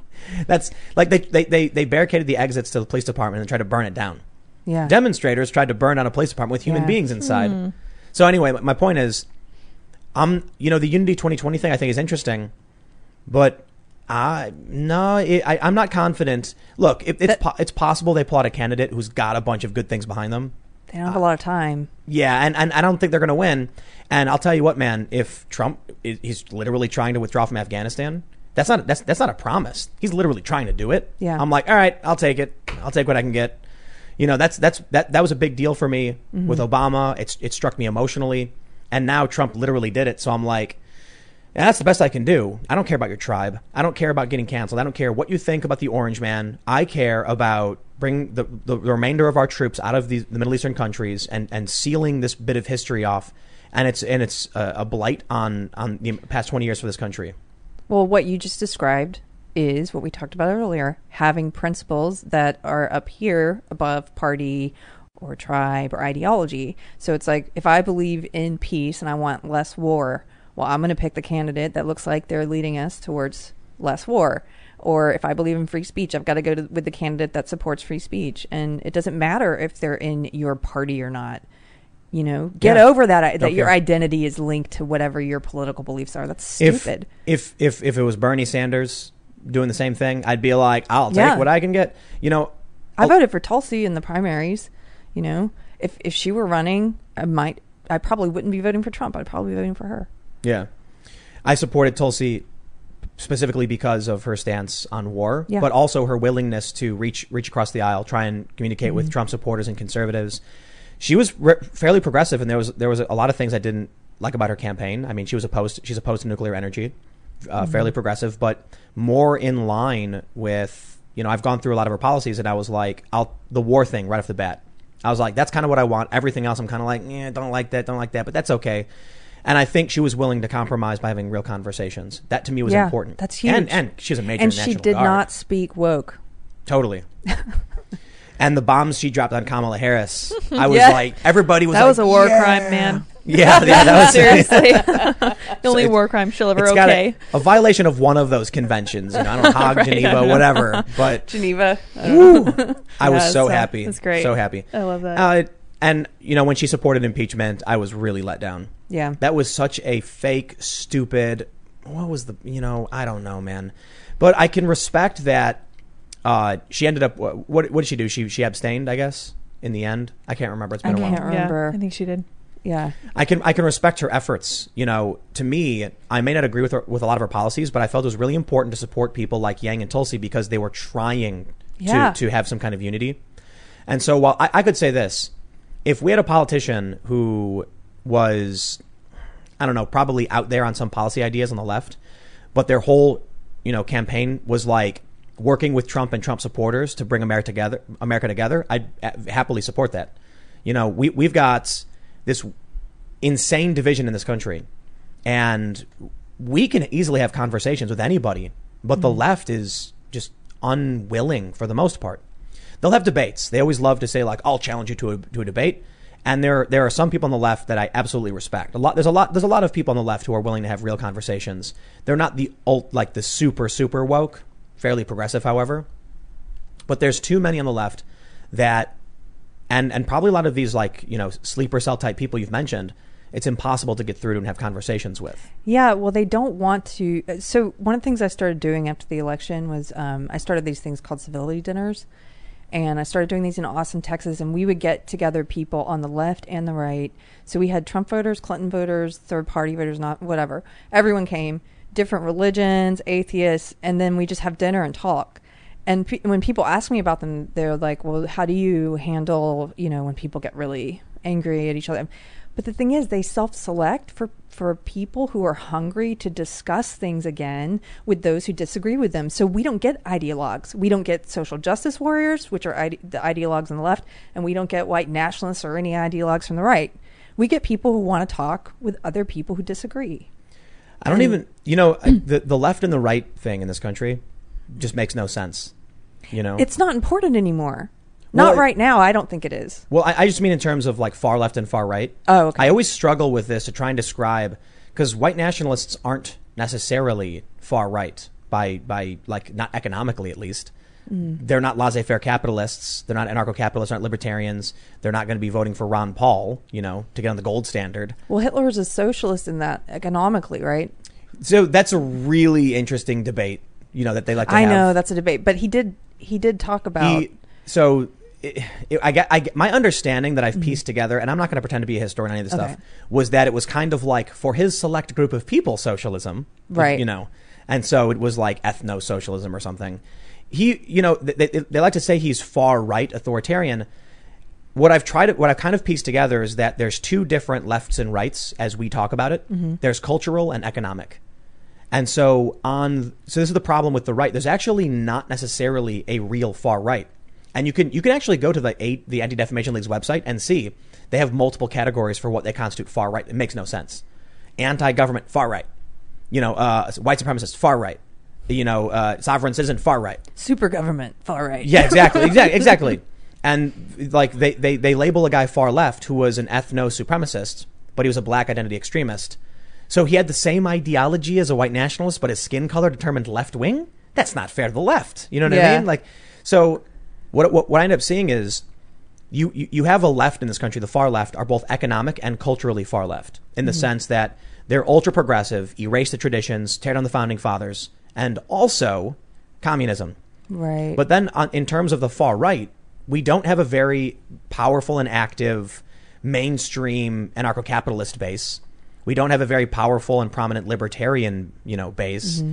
The Libertarian Party is the third biggest party, so they're fairly large, but they're not nearly as powerful as the woke people are, with all the major corporations on their not side. at all. And we have a very microscopic, ultra traditionalist right, mm-hmm. which you know may overlap with some white nationalists, or many of them probably, but they're you know particularly irrelevant. Here's what scares me though, is, you know, this, th th for every for every action, there's an equal and opposite reaction, right? This whole this law that exists. So I am afraid that the social justice left, which is the biggest threat I think currently to our culture, to not just to America but to Western civilization. I think this ideology is cancerous. It's evil, and I think history shows us where it's going to lead. Um, that ideology being so dominant, I'm afraid, is also going to create this reactionary boogeyman that they keep pretending exists. Because, like you, I think it's been pretty inconsequential. Nobody was showing up for KKK rallies a few years ago. Yeah, Nobody, people rightfully pointed at those guys and laughed. And now, now this social justice left being embraced by the mainstream is pushing people there. I don't think so. You don't think so? I te- well, no, you, you are correct, but in a different way. Okay. They are, they are this this group. Interesting. Robin De- DiAngelo says she's a racist. She she's she her, in her book. Yeah. She says she is. She does. and she is a white woman who is an avowed racist telling white people to have a racial awakening to make the world a better place and that is the opening the door to creating those those groups no and, and then when it comes from the democratic party i'm like well that aligns with history you know Well, and look at what they're pushing now, Tim. They're so I, I don't know if you saw, but the Smithsonian museums they were pushing the stuff about whiteness Oh, culture, totally. and we're reading it off, and it's all and and I learned this stuff in school, but now it's mainstream guys, and they're saying so things like being on time, uh, Yeah, you we know, Time working itself, time hard, itself. ti- the concept of time, Yeah. working hard, strength, perseverance, um, you know, survival Reason, skills, logic. reason, logic, individual Math. uh, individualism, math, having a family, that these things are all functions of whiteness. How racist is that towards anyone who's not white? Yes, yes, absolutely. That And- that is such. I I I have had this argument over and over with these people. The, these white SJWs. This is why I'm saying they are the white supremacists. Yeah. I had a guy actually tell me that the concept of time was created by white Europeans and then spread around the world, and I'm like, buddy, East Asian cultures were were further advanced than European cultures, like way earlier. Mm-hmm. You know, the invention of gunpowder. There's a bunch of other things, and I don't need to you know nitpick and stuff, but other cultures existed around the around the, the, the, the world that had similar agriculture. It wasn't invented by you, but they believe it. These Yeah. people literally believe that white people made everything, and so that's why I you know who else believes that? White supremacists. Yeah. Well, they are. It's a one to one correlation but at this but point. so you know call it teardrop theory call it horseshoe theory you know some people are creating a new Mm-hmm. circle thing i don't i don't think any of these things necessarily encompass what's actually happening when you so that, that friend of mine that I told you was possessed Yeah. she made a post where she said it's time for white people like I'm, I'm paraphrasing it was like white people need to wake up to what it means to be white and recognize their privilege and start taking action and i and i immediately was like when you need to call me and i said do you have any idea what you just said Dude. so I've I've had, like eh, I'm like you you are literally posting. You know, she said something to me like, "Look, I'm not talking to you or marginalized communities. I'm not trying to disparage anybody. I'm just telling white people they need to wake up." And I was like, "Yes, white racial collectivism. Yeah. We we experienced that in this country a long time ago. Yeah. And I when I when I when I try explaining that California just voted to repeal and the Assembly and the Senate repeal the civil right, civil rights law, Yeah. th- she didn't understand this, and I and so here, I ended up explaining to her like they, they they've just in, in November it's going to referendum and the Democrats are going to pass this and they're going to take that away. So now you quite literally have the question of who are the white supremacists and where's the boogeyman? It's them. Yeah. They're getting rid of these laws and they also like to say people are reactionary. They're reactionary. They're bringing us back in time. They're challenging free speech, bringing us back to an era when we didn't have it. They're challenging civil rights, bringing us back to the era where it didn't exist. Their ideology specifically says people should judge others based on race and identity. and sex and identity. And see, the the ultimate ends of this belief system are the d- destruction of everything. I mean, it's, it's nihilistic. It's a destruction of individualism, like you said, free speech, everything that built this country, uh, the destruction of equality. But here's the weird thing: there are the people who are in it who I think know what it is, and they're just in it for power. And Totally. this ideology is built around worshiping power. It is it like I said, this instead of being built around class, it's about power. When social justice warriors die, they say rest in power. They don't say Yeah. rest in peace. it tells you what they value, and they're all saying a lot of that lately. Have you noticed rest in power? Um, but so that's what they value, and there are those in it with bad intent, and and they know what it is. And I have little respect for those people, especially when they cloak themselves in the Word of God and try to sell it at a Christian church. It disgusts me Oh man. but uh, or when they're selling it in the schools, it disgusts me in, in the elementary schools. But there are also, I think, the vast majority of these people are in it with good intent. I was in it with good intent for 20 years.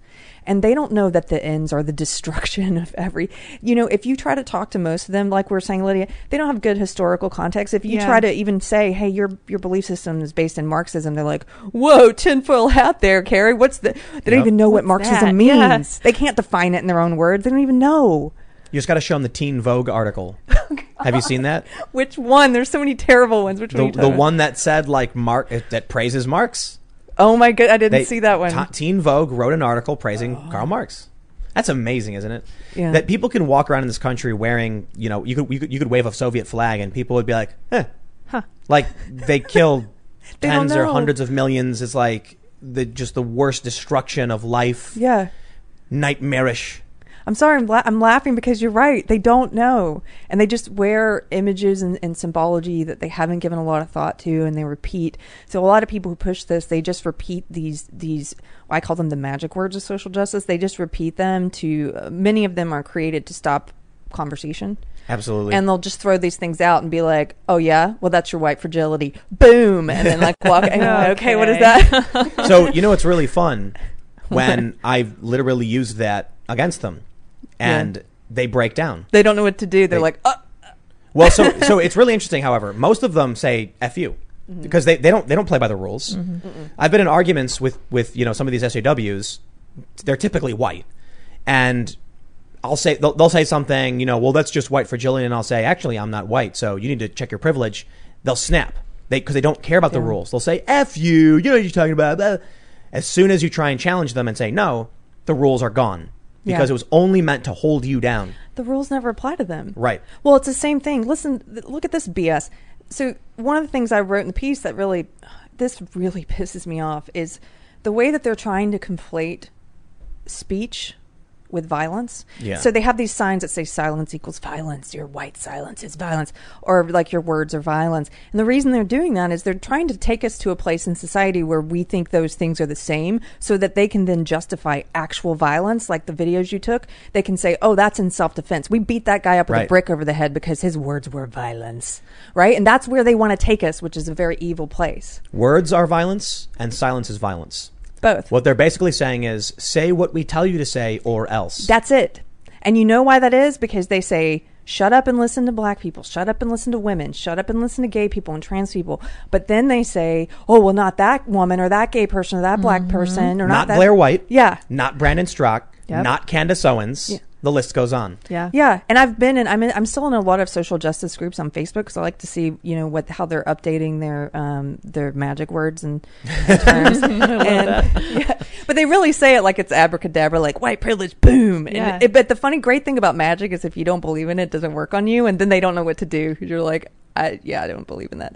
I- uh, but they here's one quick thing I've seen in these groups where they've indoctrinated a bunch, of, and like you said, it's mostly white people they're indoctrinating, and a, a lot of them are well intentioned white women, and so they learn all the rules, right? and you'll see some of them in these groups who are saying, okay, um, and they'll post in good faith, like, here's a video of Candace Owens. Like, I just discovered this black woman, and she, I don't understand what she's saying, but I'm willing to be quiet and listen. That because that's what Oh, they've Right, learned right, to right. say, right? I'm willing to be quiet and listen, and then immediately. In comes one of the social justice high priestess or priests of that group, and they're like, "Here's why the rules don't apply to that black person." Magic words. Yep. Yeah. Yeah, and That's they it. roll over. I've, I've I, I experienced this firsthand during Occupy Wall Street, and my mom had a funny story. So um, it's it's uh, you know most people have probably heard me tell the story where I was there was a white SJW and some you know various different you know minority group people uh, SJWs, and we were all arguing. The white guy called me white and told me I needed to listen, and when I explained to him that I was actually mixed, he went, "Oh, oh, oh, now now I see what you're saying." Your point.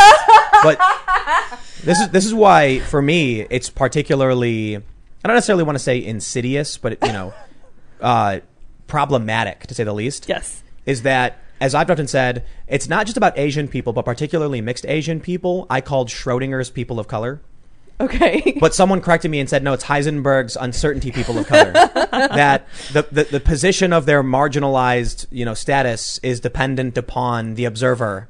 You know, yes, Totally true. That's hilarious. Thank Yeah. you for that phrase. which one? Well, 'cause- well, this happened to a friend of mine on Facebook, and I, I saved the, the comment thread because I just wanted to have it forever. And it was where this white woman, this white SJW, was going in hard on him and calling him all these names. She didn't realize that he was black because his profile picture wasn't very clear.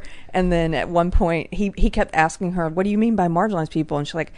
I'm not here to do your emotional labor for you, oh and Oh you know, and it's not my job to edu- she was totally going off and then at some point he's she's like he says well i've looked it up and according to your definition i am a marginalized person and literally her next comment is like i'm so sorry Wh- I- what can i do to help you Oh my gosh. so That's gross. Amazing. Who who is that uh, radio host? Do you remember this? Yeah. Oh, yeah. I remember this.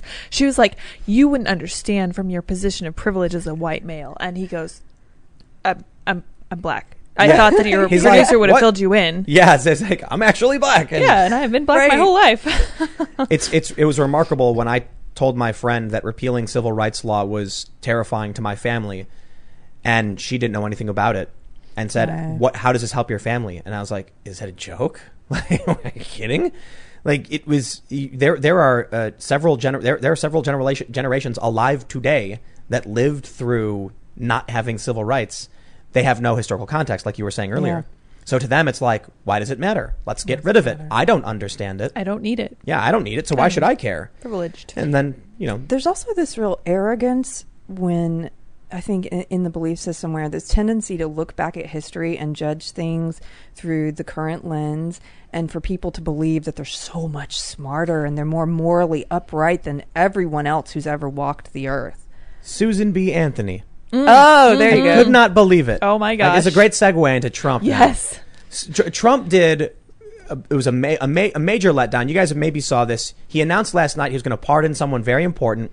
I was so excited. I'm like texting my friends like, "It's it's not going to be Snowden. It's not going to be Flynn. Is, is, is Julian Assange? Is he going to pardon? Is, is it WikiLeaks?" My friends who are you know big fans of WikiLeaks are like, "This is huge. I can't believe mm. Trump would pull this off." And then he announces it's So posthumously pardoning Susan B. Anthony. by the by the time I was asking him about it, I was like, "Who do you think it's going to be? Is it going to be Assange?" And Well, he's like, it's "It's going to be someone that I don't care about." Yeah, I was yeah, like, yeah. "Oh, oh, great." I was like, I'm I, I I'm too familiar with politics. I was so excited. So so anyway, the point is, Susan B. Anthony was epic.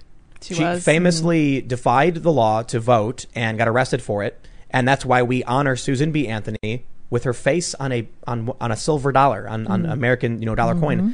And Trump did some boring presidential, you know, typical nonsense. I am gonna, you know, today marks the hundredth anniversary of the nineteenth, so we're pardoning Susan B. Anthony, and that was it and yet the media disparaged her. Den- I, I, I shouldn't say disparage. I said denigrate, mm-hmm. unfairly, Denigrate unfairly criticized, saying, "Well, she was racist and she was, you know, opposed to abortion, and therefore." And now all these leftists are coming out, actually dragging Susan B. Anthony, and I, I, I lost. I started laughing when I saw these stories.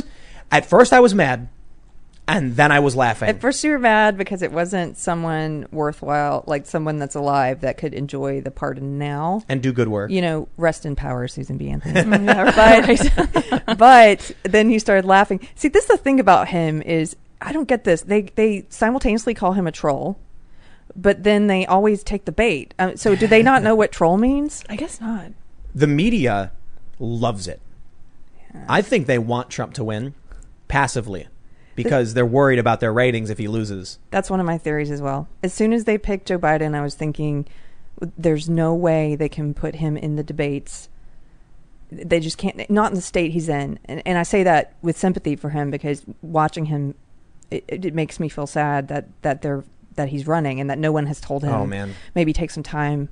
But but anyway I, I was thinking wow maybe they don't want to win because they're picking him. Why would they do that unless they want to wait and get and build up? Because it's good for them to have this anti-trump anger and this this fake resistance and they're not resisting anything the know, status yeah, quo they're the what do you resist you are the establishment yeah exactly You're you're you're the cookie companies and and the soda Yeah. companies and the major broadcasters. You're not re- you, you are Yeah. the the resistance brought to you by mcdonald's Yes. Yes, I right, right, right. Seriously, literally. if if there is some kind of weird conspiracy where the Democrats are purposefully trying to lose and they're helping Trump and they're all in on it, I just hope it involves aliens. You know, Right. it's, it's, it's like it, it's going to turn to be something dumb. Like some guy was like, "Hey, we make good money off Trump. Let's just you know throw in the towel and get get paid." Or the Democrats realize they can't win, so they set up some dummy candidates doomed to fail.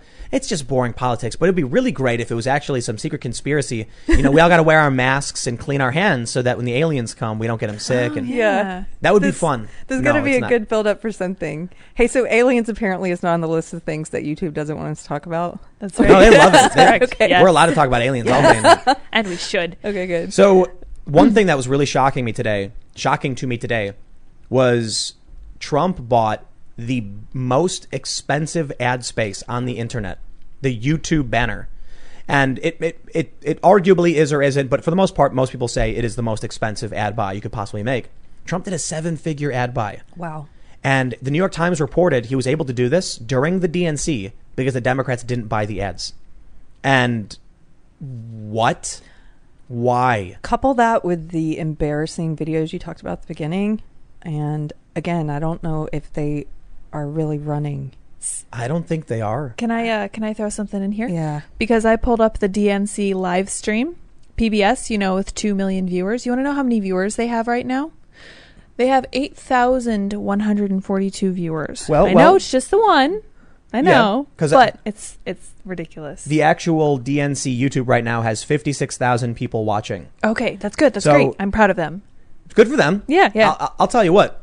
We've got 46. Yeah, I mean- we're Oh, just- wow. We're just a couple people chatting. hanging out, complaining about the Democrats. yeah. So it's way more fun. We're competing with the DNC. We're competing with all the other people making fun of the DNC. We are laughing a lot There, more. I, in my opinion, there are way more people who have walked away, left the left, and are mocking the Democrats for their unhinged, unprincipled, sporadic positions. I mean, like I don't even know. I don't, I don't know what they're doing. I just want some authentic people to. I, I don't know what's going to happen if Trump wins. I, I kind of think. So after 2016, they didn't learn the lesson. Like I, I started trying to figure out why he won because I wanted to make sure he didn't win again. So I figured I, I should learn and understand why he won. And And it red pilled you. It totally red i guess red pilled me but it, it also I, I lost a lot of friends who basically said you know it, it was racism and sexism period. And just the fact that you're sharing these kinds of articles and sources and things that you're looking into it proves that you know basically your your privilege allows you to blah blah blah blah blah. Um, but they didn't learn their lesson and so they've doubled down on social justice ideology and like you said maybe some of it's just they're they're pandering to whatever they think will help them win and, and maybe Yep. they think it's the wokeism will help them win. I- but what happens next? Do they learn if they lose again? The the you know there's, there's a Gallup poll showing that up to tw- 2018 the progressives have have basically dominated the party like about 46% in the past 2 years I'd, I'd imagine it's even grown further than that we, there is a downward trend within the Democratic Party of moderates and conservatives and an upward trend of liberal so I think what they mean by liberal is they probably, yeah. They've taken over. And so you end up with Joe Biden and Kamala Harris desperately trying to pander to this younger, more progressive and further left on multiple issues, but they still need the independence. Mm-hmm. In the internet, in my opinion, the social media censorship and bias has resulted in an unhinged, you know, chaotic, destructive group of people that don't understand what the world is. I think that they're suffering from some kind of al- uh, algorithmic derangement disorder. So what happens is, I, I've talked about it quite a bit. These media companies figured out how to maximize their reach by mashing keywords together. On Facebook, if you interact with a certain kind of content, Facebook feeds you more of it. They want you to stay on the site. So websites like BuzzFeed, Huffington Post quickly started realizing what content worked. They put up a video about police brutality, gets a million views. They put up a video about sexism, gets a million views. Racism, another million. What do you do? You combine the three. A black woman was beaten by police, racist, sexist, police brutality. And now they get 3 million views. So what ends up happening is you have all these mishmashed ideas that make no sense jammed together, constantly being fed through social media. The people who get rewarded on Twitter are the angriest, meanest people who put out the nastiest hot takes. So it's nothing but vitriol and hate. And they build a worldview based on unhinged paranoid delusions. You take a look at the post office conspiracy theory going around right now. This is algorithmic derangement disorder, you know, in play. People are being fed all of these confirmation bias, nonsensical conspiracies, and Twitter allows it, but they'll ban QAnon people. You know, you, you can't say learn to code on Twitter, you'll get banned. But you can absolutely post a picture from 2011 of a mailbox in a dumpster and claim it's from today and, you know, Donald Trump personally did it and it goes viral. It's amazing. They believe all of this stuff and their world is just garbled in nonsense. Like my friend I was telling you about, I see her post. She's like, Trump has deployed unmarked secret police across this country. It never happened. Hmm. And I'm like, this is, I, I remember, you know, man, 15 years ago or something, stumbling upon Alex Jones for the first time and hearing him talking about FEMA camps and all this other stuff. And now Alex Jones is talking about Donald Trump. And for sure, when he went on Rogan, he talked about weird, crazy stuff. But I'm, I'm, I'm, I'm saying they ban him. The left right now, secret police snatching people up never happened. You know, Trump deploying them across the country, stealing mailboxes, a grand conspiracy. None of it's happening. And all of this is unchecked. Russiagate, Oh, Russiagate for sure. biggest. Yep. And now it's turning into an inverted scandal of Obamagate. My fa- one of my favorite stories recently. Rachel Maddow was so obsessed with Russia that she once claimed Russia might turn the electricity off in Fargo in the middle of winter. When the Durham investigation actually gets an indictment, someone's actually about to plead guilty to altering a, a document to essentially frame people in the Trump administration. Mm-hmm. She didn't talk about it at all. No. She suddenly doesn't care because she is the most prominent conspiracy theorist right now in the country, Yeah. hands down. So what does she do? She she reads excerpts from Michael Cohen's book, you know, hot takes, salacious nonsense about the president. She's just giving the people who are already plugged into her, and she's giving them what they want, more of what they want. It's like going to your, you know, people are going to get their fix, and she's giving them the drugs they came for, and that's it. Absolutely. I'm not going to give you something different. It might shock your system.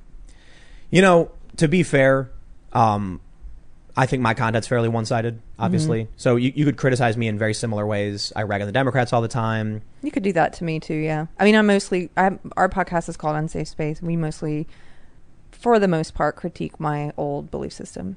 What I think is a little different, though, is that the network, you know, uh, you're on YouTube, right? Yeah. You, you want you want to just shout out your channel while we're here? It's Unsafe Space on YouTube uh, for as long as we last here. Yeah. We're also on the other places. But so so so think about the network we're on.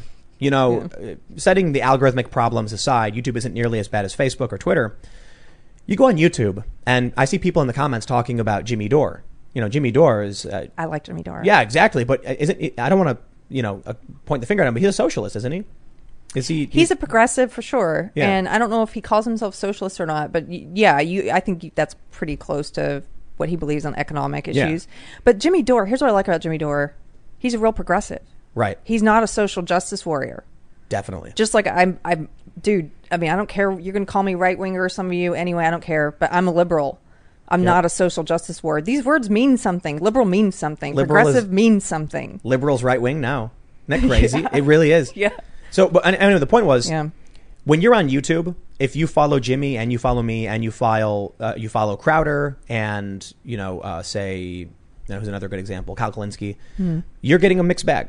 Yeah. You know, and I think there's one really interesting thing about the YouTubers is we all kind of agree whether you're left or right. RussiaGate was complete BS, Yeah. except Jimmy Dore absolutely believes right that. for sure.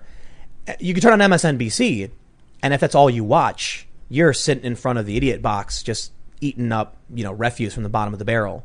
Mm-hmm. You go on YouTube, and the interesting thing about YouTube that all of these hit pieces missed, they tried claiming there's a rabbit hole and stuff, is that if I make a video about immigration and you watch it, and Kyle Kulinski or uh, the Young Turks or Jimmy Dore make a video about immigration, YouTube feeds you content based on the subject matter, not the opinion on the subject matter. So you click, hey, I'm interested in immigration. Boom. You might actually end up seeing a progressive's take on immigration, criticizing Trump. You turn on MSNBC, they ignore anything, so you have no opportunity to actually get, you know, counter counterpoints. And then what ends up happening is what we're seeing: the media across the board has pointed to the left and just darted so far. The only thing we're getting is hysteria across the board. They're bringing back RussiaGate again. I kid you not. Yeah, it's coming back, baby. They're bringing RussiaGate back. They're screaming about the post office is not true. Secret police, none of it's true. It's just all unhinged. But if you're on YouTube, you get a mix of progressives, moderates, conservatives. Some of them are, you know, pushing fake news for sure because we're not perfect people. You know, we get things wrong. But it's the opinions are across the spectrum. But they're not pushing fake news under with the veneer of uh, uh, of expertise that the legacy media has. The the legacy media pushes fake news. They push conspiracy theory, but they still have this veneer of of you know authority. Right. And as if you're listening to something that's unbiased, and it disgusts me. And one of the things that bothers me online is people. We're living in a, a day where um, a lot of people like to engage in genetic fallacy. You know, so if you share a link to an opinion piece or a news piece or something you like, and they're if they're on the right, they'll say, "Oh, it's it's Vox. I'm not going to read hmm. that." And if they're on the left, they'll say, "You know." Oh, it's it's Breitbart. I'm not going to read that. Fox but but just read it. I think if you're an adult, you should be able to read anything and discern opinion from the facts of the piece and go find other sources and see what you think about it. It's not going to hurt you if you're an adult to read it. Right. But we're, but we're living in that place. And one of the differences I see, though, when people play that game is that the places on the left, they don't say what their bias is. So if you go to the about page of Breitbart or even like Daily Wire, they tell you on the about page, conservative leaning, you know, they'll tell Right. you. But if you go to the about page of BuzzFeed, it doesn't say social justice leaning or leftist leaning. They just Right. Like Yep. they're non-biased and that disgusts me. and and there's a there's a service I use called NewsGuard. Actually, Oh, yeah. you, you can see it. It's this little green check mark that appears in all these articles. Oh, yeah. You can see the New York Times has a 100 credibility rating Hmm. from NewsGuard. Mm-hmm. NewsGuard will give the Daily Wire a negative score. They get a red exclamation point because they, you know they don't separate opinion from fact, and they have you know they've published incorrect information before. It's an opinion website. It's, Yeah. it's a conservative opinion news aggregator. But Media Matters, which is literally a nonprofit designed to smear the right and publishes conspiracy fake news nonsense nonstop, it's a green check mark. You're kidding. So I use this I use this service specifically for that reason. Try and come at me and claim my sources are bad when NewsGuard itself is ridiculously biased. Yeah. ridiculously. You know, uh, Breitbart had a green check mark for a while, meaning they're certified, they're pretty good, Mm-hmm. you know, they're credible. They did that video of the doctors giving a press conference, Yeah. And now they're in review. Oh wow. And I'm like, they're just a news organization that interviewed someone. So when Anderson, not even, they didn't even do an interview. They filmed a press conference. Yeah. When Anderson Cooper has on the My Pillow guy, and the My Pillow guy is talking about hydroxychloroquine in a positive light, why don't they get put under review? Under review. Yeah. Because it's biased against the right specifically. Yeah. Any, you, you don't got to be left or right or moderate. It doesn't matter what you are. You can see it if you're being reasonable and and trying to be fair to the facts. That the whole system is rigged against people who are on the right. But that requires being again to get back to I guess philosophy or or something. It, it requires people being vulnerable, and some people, uh, you know, you have to. I'm trying to think of. There, there's this guy, George Lakoff. He wrote this book, "Don't Think of an Elephant." Have you heard of this? Oh no, but you made me think of an elephant. okay, it's great. So it's a very quick read. I read this after Bush won because Lakoff he's a he's a linguist and he was trying to explain to people on the left why people on the right um, so often disregard facts if it doesn't fit their narrative. It's a very good book. What he missed was that this happens on the left too. It took me a while to see that. Yeah. But but what he was trying to say was that if, if you sort of think of your ideology or your narrative, the way you look at the world as a house, right? And then if you give somebody a fact that doesn't fit their house, you're not just asking them to like rebuild their window or their door frame or something. Sometimes it would require them to raise their entire house of belief to the ground. That's Yep. very hard for people to do. It's much easier to disregard that fact and say, "Oh, you got it from Breitbart. Goodbye." Like Yep. and not look at it. Absolutely. It's hard. It's you're asking people to I don't it, yeah, to be very very emotionally vulnerable and to be contend with losing friends and family and their whole sen- and their sense of identity, who they are. So many people wrap their identity up in politics. So you're voting for Trump. I am. Is there anything particular that stands out to you as like why you need to support him? Okay. I didn't used to believe that you should your vote should be primarily a vote against anyone, but that has changed for me recently. um, I'll, the number one reason I'm voting for him is he's the only candidate I see right now who's not speaking woke. Even Jo Jorgensen, the libertarian candidate, Oh man. I wanted to vote for her. She's speaking woke. Can you? Th- I. It sounds like you're parroting my opinions. He back said to the my- other you know thing I mean? last night. Yeah. yeah, I was like, I hate that. You know, I never want to vote against anybody. I don't believe in that. I believe in standing up. But I, I felt at first for a while I felt really forced. Like I'm, I'm thinking about it. and I'm like, am I really going to walk in there and, and vote for Trump? I have no choice. Like I see what they're doing and this mm-hmm. ideology is doing, and Trump is resisting it. Now the, with the Afghanistan thing, I got I got to be honest. That was big for me. I'm like, I'll take it. You know what I mean? But Jo Jorgensen, Libertarian Party, the premise of which is don't tread on me, Yeah. quite literally said, we must be actively Hmm. anti-racist. And I said, no, no, no, we mustn't do anything libertarian. You know, I'm not trying to be mean. I think she didn't realize what she was doing or saying. But She's just repeating it. exactly, and that's even worse in my opinion. Yeah, because then you're doing it mindlessly. You're Yep. and you're you're taking a knee to the ideology and just basically saying I am I will be beholden to this belief system without even realizing what it is. Like inviting a vampire into your house. And when you look up the definition of the ideology of anti-racism, like you said, it's It's racism. It's racism. It's like being constantly cognitive to racial identity and, and racial structures. And I'm like judging, you know, and, they, and it says judging people based on this. And I said, no, I, I will not, not be having any of this.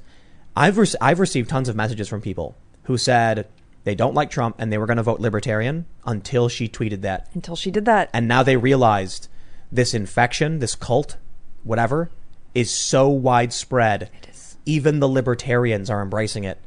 And it feels like, hopefully, there's a silent majority. That this is, it's all washing over the silent majority. And eventually, they'll all rise up and say, enough, and vote for Trump because he's the one who's saying no to this. Yeah. I'll That's- say hopefully. So I can say some things I like about him. It's not. I, I just want to be honest that mostly I'm voting against social justice ideology, and that's not a one issue vote, by the way, because your ideology influences every single policy decision you're going to make.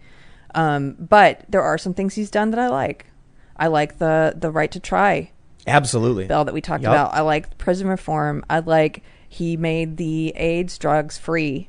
I like that he, I mean, he's done things that people on the left should be able to say, you know what, I like that thing, even though I don't like him. And they're not able to do that. Why is that? ideology, tribalism, cultism.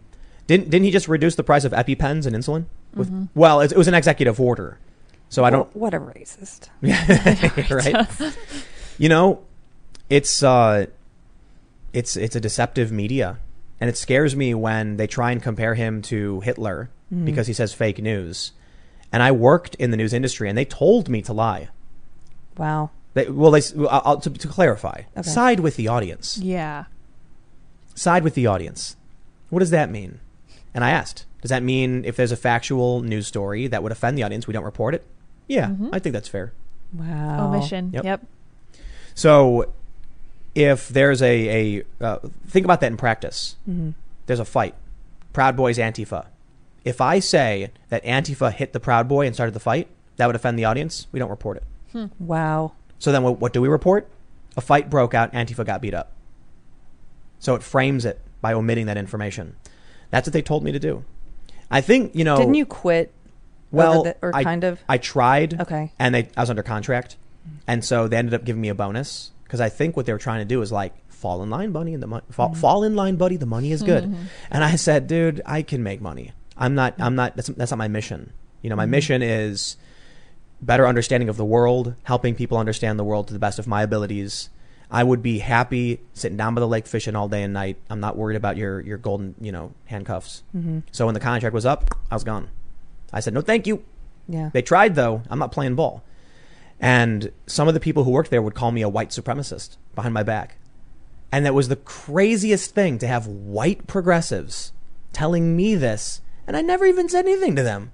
It was just like I wouldn't fall in line. So they, they've, they've absolutely altered the definition of white supremacist while they quite literally are. are. The, I saw them call Charles Barkley a white supremacist. They'll call anybody a white supremacist who doesn't believe. The- Again, people have to get over their fear of, of name. Who cares what they call you? You know what you are. Yep. Like, Well, they're worried about getting fired. yeah. Cancel culture. I, I want to say one thing. I don't know how long this lasts, so I want to make sure I say this. If you are afraid now of speaking, and I get it, I, all those fears are legitimate. Your job, people are afraid of losing their job. People are afraid of their family's safety. They're afraid of losing friends, like their social standing. I get it, but just imagine where we'll be in 10 to 15 years if you don't speak now if people don't start speaking now and you don't have to get a podcast or go you know wear a maga hat or you know pick your battles you can just start by having a co- don't be afraid in a conversation with friends or family to push back a little bit Yeah. I, you, you, you be polite. Yeah. Make sure, make sure you're not getting overly angry and Yep. I'm I'm I'm I'm personally not interested in emotional victories. You know what I really don't like is there are some people who will try and feign a good conversation. You're talking to your family member, they start getting angry, and they'll be like, "You don't need to get angry at me. I'm no none of that." You say, "I'm sorry. I'm not, I'm not trying to make you mad. No, mm-hmm. seriously. Like you, you want to chill, and we'll just Yeah. come back five minutes from now. I'm not. You know, please don't get mad. I'm sorry. I got you angry. Let's. I just want to talk to you. Yeah. Try and actually have these conversations with people. It's not easy. you have to be it's not easy it's like going to the gym and you have to do it practice a lot Yeah. you can't just go to the gym once and some days you're gonna not go to the gym and you're gonna suck at it and you're not gonna be nice Yeah, you can't but, win them all, you but know? then the next day you try again and I, I really try and remember that is like okay i used to believe this stuff for 20 years so whenever i get a little where i'm kind of angry at these people or whatever in a conversation i try and remember what would I've said to my younger self. You have to be that soft landing place for when people wake up. What would you say to your younger self or to an SJW to like kind of open the door and have you know kind of a, a, wake up moment for them? Here's a question I haven't heard anyone answer yet. I, I told Lydia this today. Okay, so one of the things they try to do is they they are really concerned with redefining words because, as we've talked about, um, they def- redefine anti-racism, Everything. everything. Yeah. So they have to redefine words because controlling thought is how they control people. So how do you get, for example, how do you get people who are against racism or sexism to treat people differently on the basis of race and sex?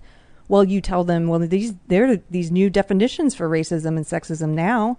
And these new definitions say that racism and sexism equal prejudice plus power, and that means that it's impossible to be racist towards white people or it's impossible to be sexist towards men. So they push this and they're teaching kids this, right? So here's my question. and this is in good faith. Let's say I accept your definition and okay, we're going to start teaching that racism is prejudice plus power and it's impossible to be racist towards white men. At what measurable end goal will it suddenly become possible to be racist towards white men again? How can we tell? And then practically, how do you roll put the genie back in the bottle? How do you roll this back now that you've taught generations of children that racism is impossible against a specific race? And the same thing for sexism. How do you measure? When have we reached the equality point for you where we wake up one day and we're like, oh, wow, now it's possible to be sexist towards men? Okay, now we've got to go teach the kids something else. How do you do that? They can never answer that for me. Well, you see, what you know, you know, in colleges, men are the marginalized community mm. because colleges are predominantly female now. There are more Yeah. women in college than men. True. Or there are more there are more women graduating. And so we've actually seen a wave of lawsuits over the past couple of years where they're still doing like women in STEM and things like this. Mm-hmm. Well, we there's still a disproportionate amount of men relative to women, but there there are programs like Women Learn X and Women Do X. And there have been lawsuits saying if women are the majority in these schools, then how do you justify a program that benefits women? It's benefiting the majority, and they've been winning Yeah. actually dissolving you know, Oh, these good. women's Yeah. groups. I think ultimately where this ends is no civil rights for anybody. Because you, you think about the logical conclusion of anyone being an, any identity they want. You know, people who are, you know, there, I think it was Brown University says if you're a person of color, you just identify as it and then you get the privileges afforded. Yeah. So what's the end result? Um, men and women competing on the same teams as they desire, uh, which ultimately would result in biological males just dominating every bracket. No gendered sports. Yeah, no gendered sports, and uh, you know, no programs to benefit anybody. They lump every you know Asian into one group, and ultimately it just results in no civil rights for anybody. But not in the not in the sense that it's like a meritocracy anymore. Right. In the sense where it's like everybody is equally being hurt. I think so too. Yeah. Well, look at some of the results of, of what's happened with things going too far because you have companies now where men are saying they don't want to take meetings alone with women. Oh, totally. And that makes absolute sense. Yep. Because now, what culturally, we've arrived at a point where uh, I believe all women, just nonsense. And and so, why would you take that risk? And so, women are hurting because we've taken things so far. And I know some people are like, like they're even hesitating to hire women now because what happens if you fire them and what could the woman say? And now we believe all women. What would happen if a male coworker walked in and I went, "Damn, Jack, if you've been working out, you're looking great. That's a new suit. Stunning. I'm impressed." Now imagine a woman walking in and me saying the exact same thing. "Ooh, Janet. Wow, you've been working out. You look great. Tim, That's a creep. stunning dress. Wow, I'm impressed." So creepy. It doesn't work. You could walk up to a guy and pat him on the shoulder and grab his elbow and be like, "Good job." You do that to a woman. Whew, you're, you're in trouble. Yeah. So so it's that right there where you realize men and women have different expectations. I can I you know guys can give each maybe it's inappropriate guys shouldn't be even touching at all. Fine. I think you know the reason why I say I think it ends up with everyone being equally hurt. No rights for anybody mm-hmm. is that to truly get equality, you must find the lowest common denominator. So that means the lowest you know marginalized person, everyone must be hindered to that degree. yes. They Well, want it's us. it's it's uh, I'm sorry. It's it, what's that what's that short story? Harrison Bergeron. Yes. Oh my Yeah. Gosh, this woman is me. I love it so much. that story is you're right it's short it's it's not uh it's kurt vonnegut it's Mm-hmm. anybody can read it in one sitting and wow you're right lydia that's exactly what we're living through Exactly. He- they put so the the people who are good looking have to wear bags over their head so that they're everyone is equally unattractive the people who are smart have to have a noise their maker ear. in their Right, ear yeah. to disrupt their thoughts. The the most talented dancers have weights on their arms, Mm-hmm. and this is a social justice utopia, guys. Yep. We're all equally awful at everything. That's an amazing story because Yeah. after one of the shows, someone sent it to me, and it's like it ends with this super ripped, chiseled, seven foot dude just like ripping everything off and dancing with a beautiful woman or something. Yeah, It's, it's, Perfect. It's, awesome, yeah. but it's not going to be that magical, I guess. The you know when it comes crashing down, I fear that true liberalism, classical liberalism, the idea of the extent of the governed, individual rights, and you know and responsibilities, was hard earned. You know, we mm-hmm. fought very, very hard for this over a long period of time, and and even when this country was founded, we didn't have it perfect, and it's taken a lot of you know conversations over hundreds of years to get to where we are now, where people are more likely to have their rights granted and protected. yeah, So they want to turn the clock back. They want to go back in time. They want to erase all that stuff. It is not liberalism. And so what I fear is going to happen, we've grown complacent. Not Yeah. us, obviously. We are sitting here saying like, yeah, as a culture, we've grown Yep. complacent. it's that that saying, you know, uh, hard times make strong men. Mm-hmm. Strong men make good times. Good times make weak men. Weak men make hard times. So maybe we're in for a hard times, you know, coming forward. I mean, we're in hard times. Look, we got the pandemic, we got uh, economic crisis and whatever. Can't even travel outside of the country for the most part. So we're in hard times now. I think we are maybe going to enter some version of the dark ages, but with like really scary technology. and then after that, though, I do think there's a place for enlightenment again.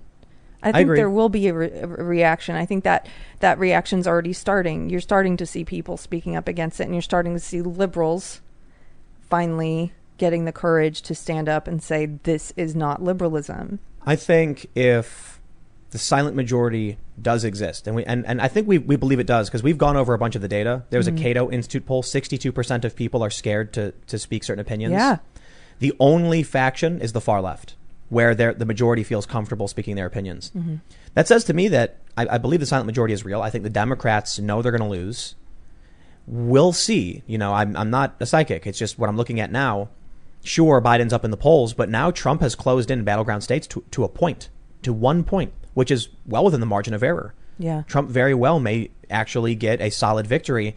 I wouldn't be surprised if we saw a major landslide, however. If that happens, I think we're in for really good times. You think Shred- so? Well, there's the possibility of war with China, you know, to be completely fair. but you look at the economy under Trump for three years, and the only bad times we had was the media wouldn't shut up. Yeah. And there was some rioting and stuff, but the economy was was incredible. The best numbers of our lives, says Jim Cramer. I talked to locals around my area, and they said they've never made more money in their lives. It's the best year ever. Yeah. And they were celebrating that COVID hit. So I think if Trump wins, the economy is going to reignite. Trump's going to do what he did over the past several years. The jobs are going to come back. The economy is going to erupt. People are going to be happy, and it's going to be Gosh, Tim, I hope you're right. well. I really do. I I'm a little worried about how long the media is going to play this corona thing out. In the same way that you said they're bringing RussiaGate back, I'm not saying the virus the virus is real, obviously, but I think the Right. media ma- manipulation and the um, media induced hysteria over it. Yep. How long are they going to use that as a weapon? There, there have there have been several threads popping up and stories suggesting we may have already hit herd immunity a long time ago. Hmm. But because of the way the narrative works, Mm-hmm. you're only allowed to say the end is nigh. Yeah. So it actually, you know, might be doing we, we might be doing a lot better. Like we've seen an increase in cases, but a decrease in hospitalizations, and now the cases are going back down again, which suggests, you know, at least some of the threads I've seen from various journalists, herd immunity. I think if Trump wins, he's untethered. You know, he has to worry. He, he's done as much as he could. Now he's got a reelection to worry about, so he can do more. And there were some problems early on with his administration. I was not a fan of. He brought on John Bolton, and I, you know, barfed in my mouth a little bit. Yeah. Uh, and now he's doing a lot better. He is. And considering the existential threat I see from overt far left white supremacy groups, racial collectivists, I'm like, I'll take the, the, good- the good economy and the jobs and the ending the war. These things are, are great. You know, uh, could we get a more professional ideal of a president? Probably, but eh, if it's Trump, I, I'm, I've, I've decided we, we need someone not woke to win. Yes. And if Trump wins, then he's going to be able to do whatever he wants, not worrying about reelection. And that's his true, you know, time to shine. The, the, the, media lies about him being a fascist have been completely disproven. He did not deploy the feds to various cities.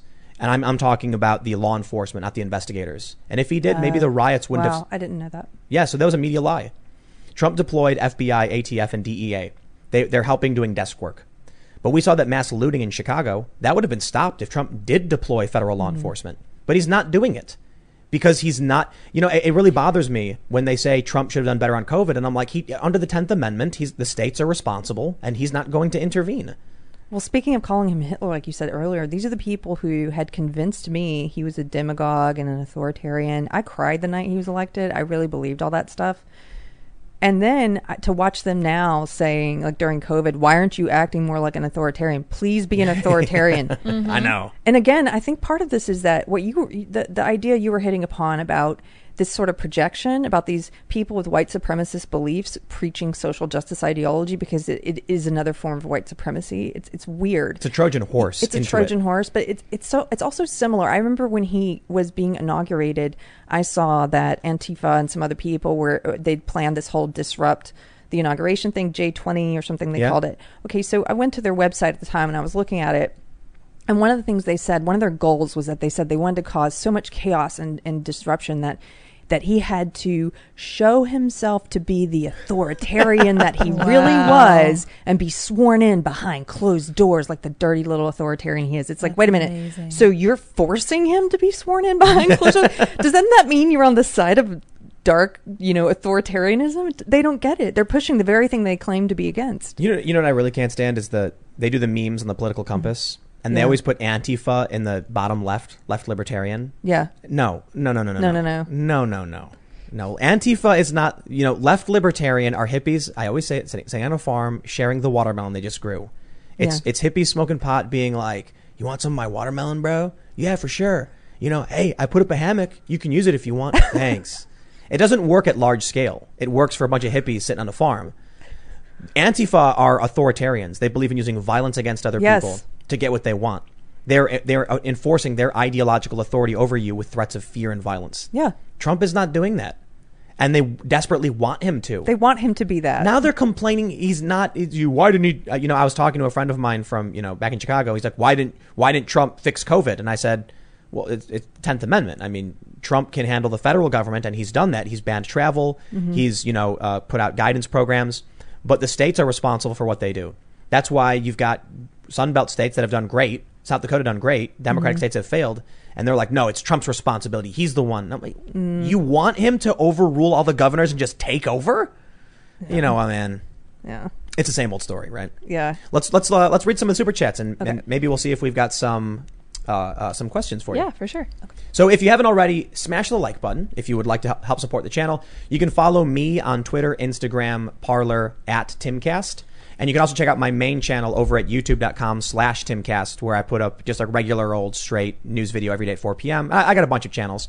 But uh, Carrie, do you want to mention your social media before we read super chats? Um, yeah, you guys can follow me on Twitter at it's a weird name. It's K S E Mama Jamma and uh, Unsafe Space on Twitter, and our and that's also the name of our podcast on YouTube, Unsafe Space. Cool. Well, let's read some of the uh, super chats, since I'm sure some of them are going to be funny. Amerido says, "Keep up the good work, Tim and crew. Appreciate it." Matthew Perkins says, "Have some funds to keep the left triggered." I will. Sweet. Matthew Perkins says, "Pretty lady in the thumb." Okay, I'll watch. That was that, that was that, that was a secret. I was like, "We're going to do a thumbnail for this, just I because you, you know. I didn't have a, a like it looked weird. There was no thumbnail, and so we just had Carrie. We did a funny one of the emojis of the person going, eh. Well, I was like, "You're voting for Trump. How do you feel?" And you were like, "I don't know." And I'm like, "Boom, that's it." Yeah. So we got a big super chat here from Epic Monkey. He says, "So I can only do donations like this once every two weeks. Anyway, I've been considering this far left, far right thing for a while now. I think I found a way to describe it uh, two months ago. It's not left or right wings. It's a circle. I'd love to be a guest eventually. Have dialogue. Thanks." We, we did briefly mention this that some people have drawn a circle, Yeah. and that when you go too far, it just loops back around. Loops back around. Yeah. I, I don't think that's really it. I think you could create a political compass with with an, with a third dimension, Mm-hmm. which would be you know uh, ideology, I suppose. Yeah. Maybe that's not the right way to describe it, but the left embracing an ideology has relatively little to do with economic policy. In a, to, a, to, a, to a degree, there's an overlap between them. Mm-hmm. Yeah. like the the left tends to have economic and cultural policy together. But you know, I, I saw an interesting uh, uh, speech. I think it was Maajid Nawaz. Are you familiar yes, I am. I like so him. he coined the phrase regressive left. Mm-hmm. And he often says, whether it's left, right, or from the heavens above, or something to that effect, referring to fundamentalist religions and ideology. Mm. I think what we're looking at with the left is that they've adopted a religion. And so now there's a fundamentalist religion inside what is leftist, you know, it's, com- it's fused together, you know. Absolutely, it is fundamentalist. They they they encourage you to cut off contact with family members and friends if they don't convert. Isn't that literally like a cult That is behavior? like a cult. yeah. They Yeah. don't have any tolerance for disagreement. There is no forgiveness either. yeah. We've got a super chat here from Vato Teporacho. He says, I walked away. Did it in 2015. Woo. Cannot stand censorship and gun grabbers. Grew up in LA, now in rural South Carolina. Loving it. Hey, that's where I'm from. Oh, there you Cool. go. says, I'm also Hispanic and an immigrant. It's, it's, it's interesting too. I wonder if, let, let, us I'm going to, I'm to totally play into identity politics right now. Do it. If there's any, any kind of special uh, consideration that's happened to you because not only are you walking away, but you're a woman. Mm-hmm. And you know that right now, a big thing they're saying is that Trump is, is struggling with suburban women and housewives. I'm curious if the left has particularly targeted you in relation to your identity, if you know what I mean. Uh, right now, they're doing heavily targeting uh, black people. Right now, they're heavily targeting race, but there are times at which they've heavily targeted gender or sex. Yeah. And yeah, the other day I turned on Amazon and they gave me some sponsored ad where this guy was telling me all about how like women have it so much harder. and we need to do this and this for women. I'm like, stop telling me. Yeah, stop telling me how hard I have it, dude. Like, well, you're mansplaining it. Uh-oh. but it, think about the psychology of that. Like, okay, so I went to a science and math high school. It was state funded. If you got in, you got to go. It was more rigorous than Duke, which is where I went to college. And I was so blessed to go for 11th and 12th grade. It was, I probably wouldn't have gone to that science and math school if my whole childhood I had been assaulted with with um, advertising and messaging that's like women can do science too. Trust us, women are good at science. I'm like, yeah, of course we are. you know what it does is it puts the question in your head of like, oh, do people think we're not good at science and math? Right. Who thinks I'm not? Like, quit assaulting me with that. I, I knew a guy, and you know, if he's listening and he hears a story, I'm not trying to drag him, but I'm going to tell the story. Mm-hmm. It was during Occupy Wall Street, and he was a, he was a black guy. He was cool, he's a cool dude. He's still a very cool dude. He's he's he, I don't think he's too far left or anything. He's actually rather rather rational, but he is on the left. Someone asked him. He, he was going to the bathroom at McDonald's, and a white dude was like, "Oh, yo, would you mind grabbing me uh, a burger if I gave you some cash while you're over there?" And the dude snapped, just mm. totally snapped. And then I saw this fight break out, like argument, really, not like mm-hmm. I'm not, you know, because they were friends. And when I asked him, "Yo, what happened?" He was like, "Dude asked me to get him a cheeseburger," and I was like, "I and and what happened?" And he's like, "How dare he ask me to get him a cheeseburger?"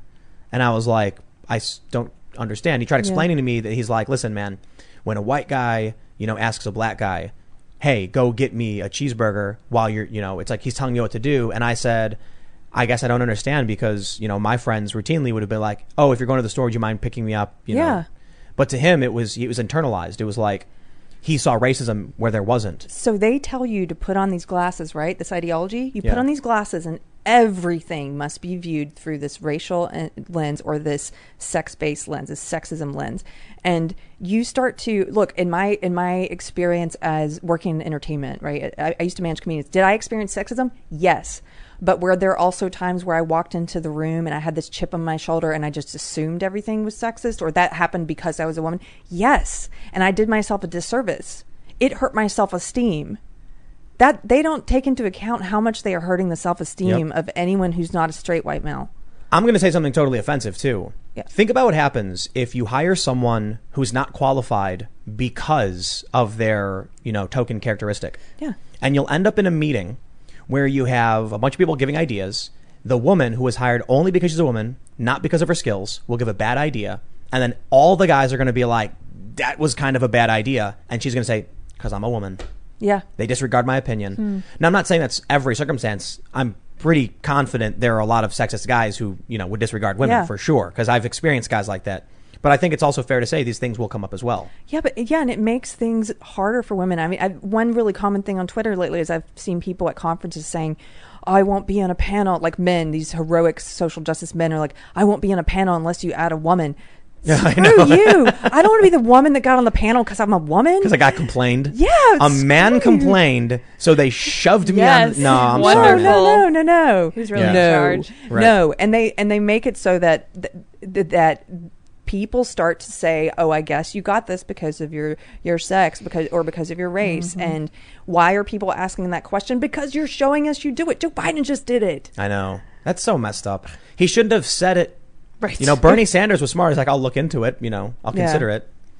We got this one here from Shu Shirako. He says, I've lost all hope for the world. We walk in thick waters. The inhuman industries live like the remoras hiding under sharks. Thankfully, the HSL finished a dozen from deep waters as Trump and Barr venture towards the Meg, giant shark. I don't know. I don't know what that's reference to. an but analogy I'm not grasping Yeah, me fully. neither. Sorry. Yeah. Uh, Sylvain our Kerrison wants us to smash the bubble and spin the UFO. Oh, I don't. I don't know what the bubble is, but I can spin the UFO. This is this Oh is, wow! yeah. Oh yeah, I didn't teach you how to do that before we started. I'm I sorry. think I think we have to have the I guests do you. it. I think it's okay, well this is pretty cool. it's spinning it's spinning now. Yeah, you just point it at the UFO You just hold off it to the, down. off to the angle a little bit. Okay. And uh, So this is YouTube's cool with this. all right, wait, wait, wait. Oh. wait. Yep. it's it's- when it's wobbling. Yeah, you we know, gotta- Then you're good. It's good. It's spinning. It's spinning. The UFO is It spinning has very been fast. spun. Let's see. Uh, Logan Barnett says, "Love the stream, Miss Adam. Will you wear the MAGA beanie of absolute power for 40k likes? No MAGA beanie for me. I mean, you know, you're more than welcome to wear a MAGA beanie. I don't have a MAGA beanie. we have uh, we have so we got we got a couple beanies sent in. One was "Make America Just Okay," and the other And was "Make America Okay." I guess Yes. those were jokes. They were just really, really funny. Enthusiasm. Yeah. I Yeah, have yeah. I have a shirt that says "Make Democrats Liberal Again." Oh. I wish. I Yeah. like that. Yeah, But but it's like we were saying early on. I wonder if they were ever actually liberal, or Yeah. were they just whispering sweet nothings into our ears? And I I kind of woke up to that. I think I don't know. I don't I don't th- I don't think they were. I, Bernie Sanders, you see, he flipped. He did. I voted for him in 2016, Yep. but I couldn't vote for him in, this time because he started speaking woke. Mm-hmm. You you know he spoke woke on the stage at the debate when he said white people don't know what it's like to be poor or Yeah. live in a ghetto, and that to me when he said that I was like, what? You kidding me? Wait a minute, I thought that was Joe Biden that said that. It was Bernie Sanders. Oh, okay, Bernie Sanders said that. but I know there were other instances where I heard him speaking it suddenly, and I now he's just no. he's just totally gone on board for this weird, you know, DSA stuff. And Oh. so when I see him, he's you know you know he doesn't say millionaires anymore, right? No, I didn't know that. He used to say the millionaires and the billionaires. Then he became a millionaire. Now it's uh, just the billionaires. Just the no, no joke. they, they, there was actually, I think it was a New York Times journalist said, "Here's the exact moment Bernie Sanders removed Yep. the phrase millionaires Huh. from his, you know, his speeches and stuff, and it coincides with his breaking a million dollars At least he's Wow. or something like that. You know, I, I, it's something I saw on Twitter. But you go to his website, yeah, it just says billionaires. He- the million and a half years. as soon as as soon as he got in the club, That- it was a, it was a 180. Keys Wow. to the castle, man. Yeah. The Glenn Weldon says, really enjoying the new format. Having guests gives a fresh voice and new opinions every day. Can't wait to hear what Jack has to say. Mm-hmm. Ja- Jack Murphy's awesome, and it's it's really interesting because Jack mentioned this. He tweeted it. We did a podcast earlier this year, mm-hmm. and apparently we predicted a bunch of what happened. Oh, because we were talking about all this stuff and like you know Democrats are deplorable, and then we had a conversation that I guess made predictions. So Is this all our Yeah. fault? no, I think it, there. I think I think there is a reality to the things you're saying, Yeah. and the things I'm saying that's based in logic and reason. And if you follow those paths, you are more likely to be able to predict what might happen. What's happen going to happen? Because you're you're not watching. At least you're not watching the wrong movie anymore. Like Scott Adams talks about the two movies. Right. So many Two movies on the watching- same yeah, screen. on the same mm-hmm. screen. I, I I posted this on Instagram. It was, you know, Fox News says Sondland confirms no quid pro quo, and this was the Ukraine gate. And then on CBS or something, it says Sondland confirms quid pro quo. Wow. Amazing. Yeah, it's it's remarkable. Depending depending on the source, you got different news. That to me is nuts. Yeah. And and then the media says, you know, Fox News is lying. Fox was actually right. Sondland literally said there was no quid pro quo ever stated to me, but I assumed it. Hmm. The leftist media said, "Oh, therefore it was." And Fox said, "Well, he just said it was never told to him, so therefore it wasn't." His assumption is irrelevant, you know? It's amazing. And it just it's like again, it's like Orwell. Oceania's always been at war with East Asia. yeah, yeah, yeah. Oceania's not at war with East Asia. It's just whatever the latest thing is they've said, that's the truth now. Yep. Have you ever uh, seen the show Avatar, the Airbender? The movie? No, well, it was a, it was a Oh. Nickelodeon show. They made a really crappy. Movie. Oh no. I haven't. Sorry. But there's a there's a meme, and it's there is no war in Ba Sing Se, okay. and they it was hypnotize people. that- yeah when because there was a war going on. When people would go to the city, they didn't want anyone to know about the war because Mm-hmm. it disrupted the economy. So they would hypnotize people and say there is no war, and so it's a meme. You'll see it online. Oh, people okay. say things like that. Yeah, it's Yeah. Yethna P says there there is a perfect guest for you who is hilarious and engaging on a podcast and talks about culture war and SJW control of comics is an artist who got canceled by DC and SJWs and he lives in New Jersey. What's your email? My email ready to send. Love y'all. Spin the UFO at yeah, at gmail.com. gmail.com. I'll look at it for sure. Brandy Yeager says, People, Adam has his own show now, and Tim can do this show with guests like he envisioned. I probably support both. Keep up the great work. Much love. Adam is literally in the other room. He's doing his show. He's got a new setup and everything. He's he's he's killing it. He broke 100k subs, and uh, Wow. he's gonna he's gonna yeah he's doing amazing. Yeah, cool. we're bringing guests on, and it's just you know uh, Eh, these things happen, I guess. But he's he's great. He's gonna be wildly successful, and we're all friends hanging out like nothing's really changed except for the show. A wild Deku says, "Hey Tim, there was a shootout between police and 300 people in Philadelphia. I can't tell if that means things are getting worse because of the violence or because there are police. I think it was there 300 people there, but I don't know the full details of the story. I Did gotta you? look into that. Yeah, Holy it cow. was it was pretty crazy. Yep. Cloudy commentary says Portland liberals for Trump 2020. Woohoo! Yeah. Look, I like the liberals for Trump thing. That really bothers them for some reason. well, good. You're not going to redefine liberal. They hate liberals. They, They, do. do. hate liberals. Yeah. I've seen those Leftists. those Antifa spray painted things that Yep. say liberals get the bullet too. I made a gag shirt mm-hmm. that was the Revolution Fist, but mm-hmm. holding a bike lock. Do you know about the bike Oh, lock I bash? do. Yeah. The bike Eric, lock- Eric Clanton. Yes, Clanton, Clanton. So I took the Revolution Fist and I put a bike lock in it with a sunburst behind it, and it said "Liberals get the bike lock too." Wow. And I got in trouble. YouTube got really mad at me. Spicy. but that's Yeah. truth. well, it was, I was satirizing the violence. Yeah, I was trying to mock them for Yeah. bashing people and for attacking liberals, and they they perceived it as a literal call to bashing Oh, liberals. they wanted to perceive it that way. The, Yep. Well, okay, okay, okay. I- okay. I all, right, recent- all right, I got to put this in here. Yeah. Teespring has been very good about telling Antifa, you are not going to put violent slogans on our T-shirts. We will Well, not that's sell them for you. So in that way, I think that at least it's consistent Yeah. for okay. being able to say no, liberals don't get the bike lock too. Sorry. well, Tim. Teespring recently emailed me saying that the shirt's been removed that one. because the shirt was still on the account, Uh huh. but it wasn't on YouTube or anywhere visible. Mm-hmm. And so they recently were like, "We know you're not using it, but we're gone. we're gone." Yeah. Someone said Laura Loomer won. She did. Laura Loomer she won, won by forty-two percent.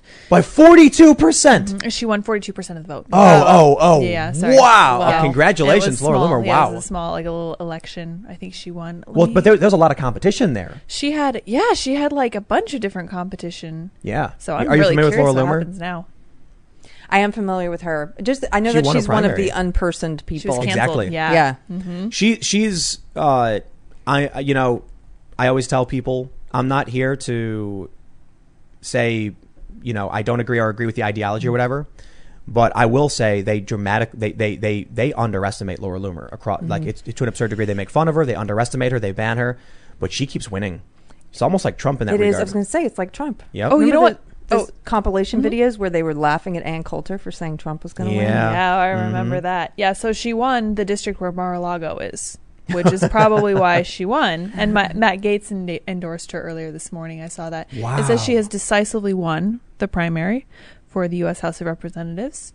Um, yeah, she uh, she did controversial things, and I don't really care about her views, but good for her because she was totally canceled from all social media, Yep. and she made this And happen. she still did it. That's- really and that's- impressive. she she knows She worked. how to how to how to she, she knows how the system works yeah. you know so i think she's tweeted some i, I roll at the things she's tweeted Mm-hmm. Yeah, but she's gonna she's winning if she wins this is a d plus 9 district where she is yeah, I believe so. wow if she if she gets in it is going to be and she is a she is a sharp personality Mm-hmm. to say the least her up against the squad it's going to make for some spicy c-span videos This also brings up an interesting question. What if all the people that they've tried to unperson, and I think I think you could say fairly that the people they went after were those who were very influential in the last election and had big followings. It wasn't that they were the most extreme or or awful. Like you know, uh, uh, I was just at an event where Milo spoke, and he was rightfully pointing out that Richard Spencer still has a Twitter account, David Duke still has a Twitter account, but they took out the people who were influential and who uh, were making a difference. And so, what if all those unpersoned people ran for office? Would they have to give them all their accounts back if they win? I would. I mean, I personally think yes, but they banned there. I, I think there was an account being run by someone else for Laura Loomer, and they banned it. They did the same thing with Sargon of Akkad. Yeah, it's like you're unpersoned, you know, and and that's why they want they they, they have this dominance over the conversation. Mm-hmm. But that's why you know I bring up Laura Loomer, and and, and full full disclosure, carefully because she has been you know controversial in a lot of ways, but to point out you can't stop these. You can't stop people. You try and cancel them, unperson them, and then they all gloat and laugh like it's the most annoying thing when these Twitterati lefties are like, you see, banning people works. Laura Loomer wins her primary. It's like, no, you just don't see what she's doing anymore. She's in You- the dark now. Like the people on Twitter are. Yeah. the, the, Yeah. Pe- the people on Twitter have closed their blinders and are acting like it's they're they're literally children covering their ears and eyes and going, I can't I can't see not you, I can't see you. Yeah. Mm-hmm. It's not happening.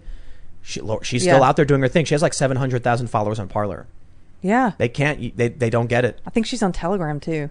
Yep. Yeah, Yeah. I think so. You ban people who are determined, and now you just don't know. I'm going to stop here and, and, and make this very important point. You know, I, I really can't stand this this conspiracy theory the left brings up all the time at all these protests. Our phones aren't working.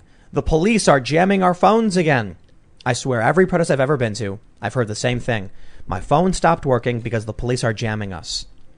No. Your phone stopped working because there are too many people in one area and the police want to spy on you So they want your phone to work. So they bring in these big trucks with mobile uh, uh, cell phone, uh, mo- mo- mobile cell antennas to increase the capacity so they can spy on you. The, the reason why? They need to know what you're doing, thinking, and saying so they can counter what you're doing. Yep. These woke Twitterati people who are like, ban, you know, Laura. Well, now she's still doing everything. You just don't know what she's doing.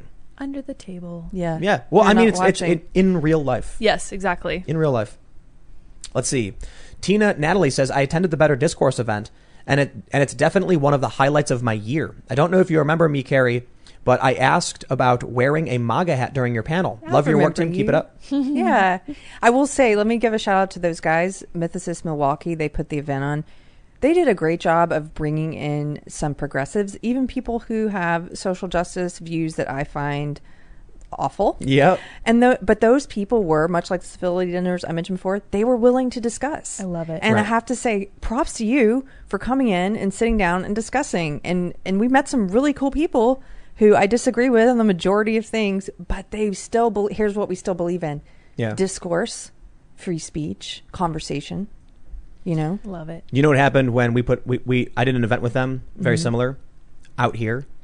Antifa came from outside the area, threatened to burn down the theater.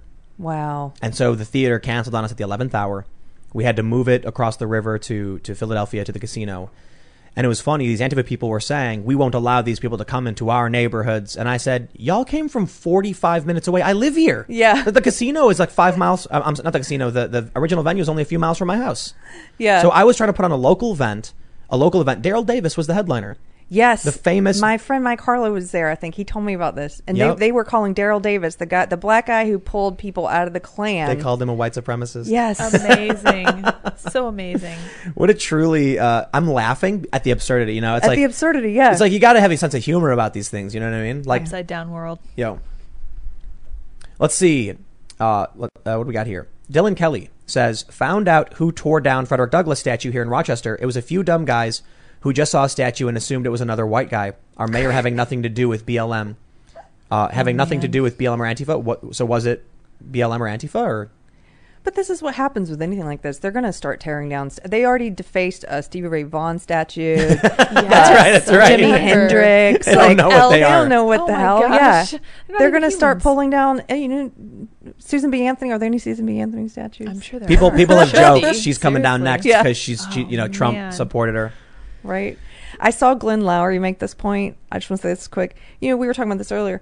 Martin Luther King Jr. Okay, misogynist, Right, right, right. philanderer, Mhm. and yet, and yet, look what he did for this country. Look at the Right. ideas that he gave us.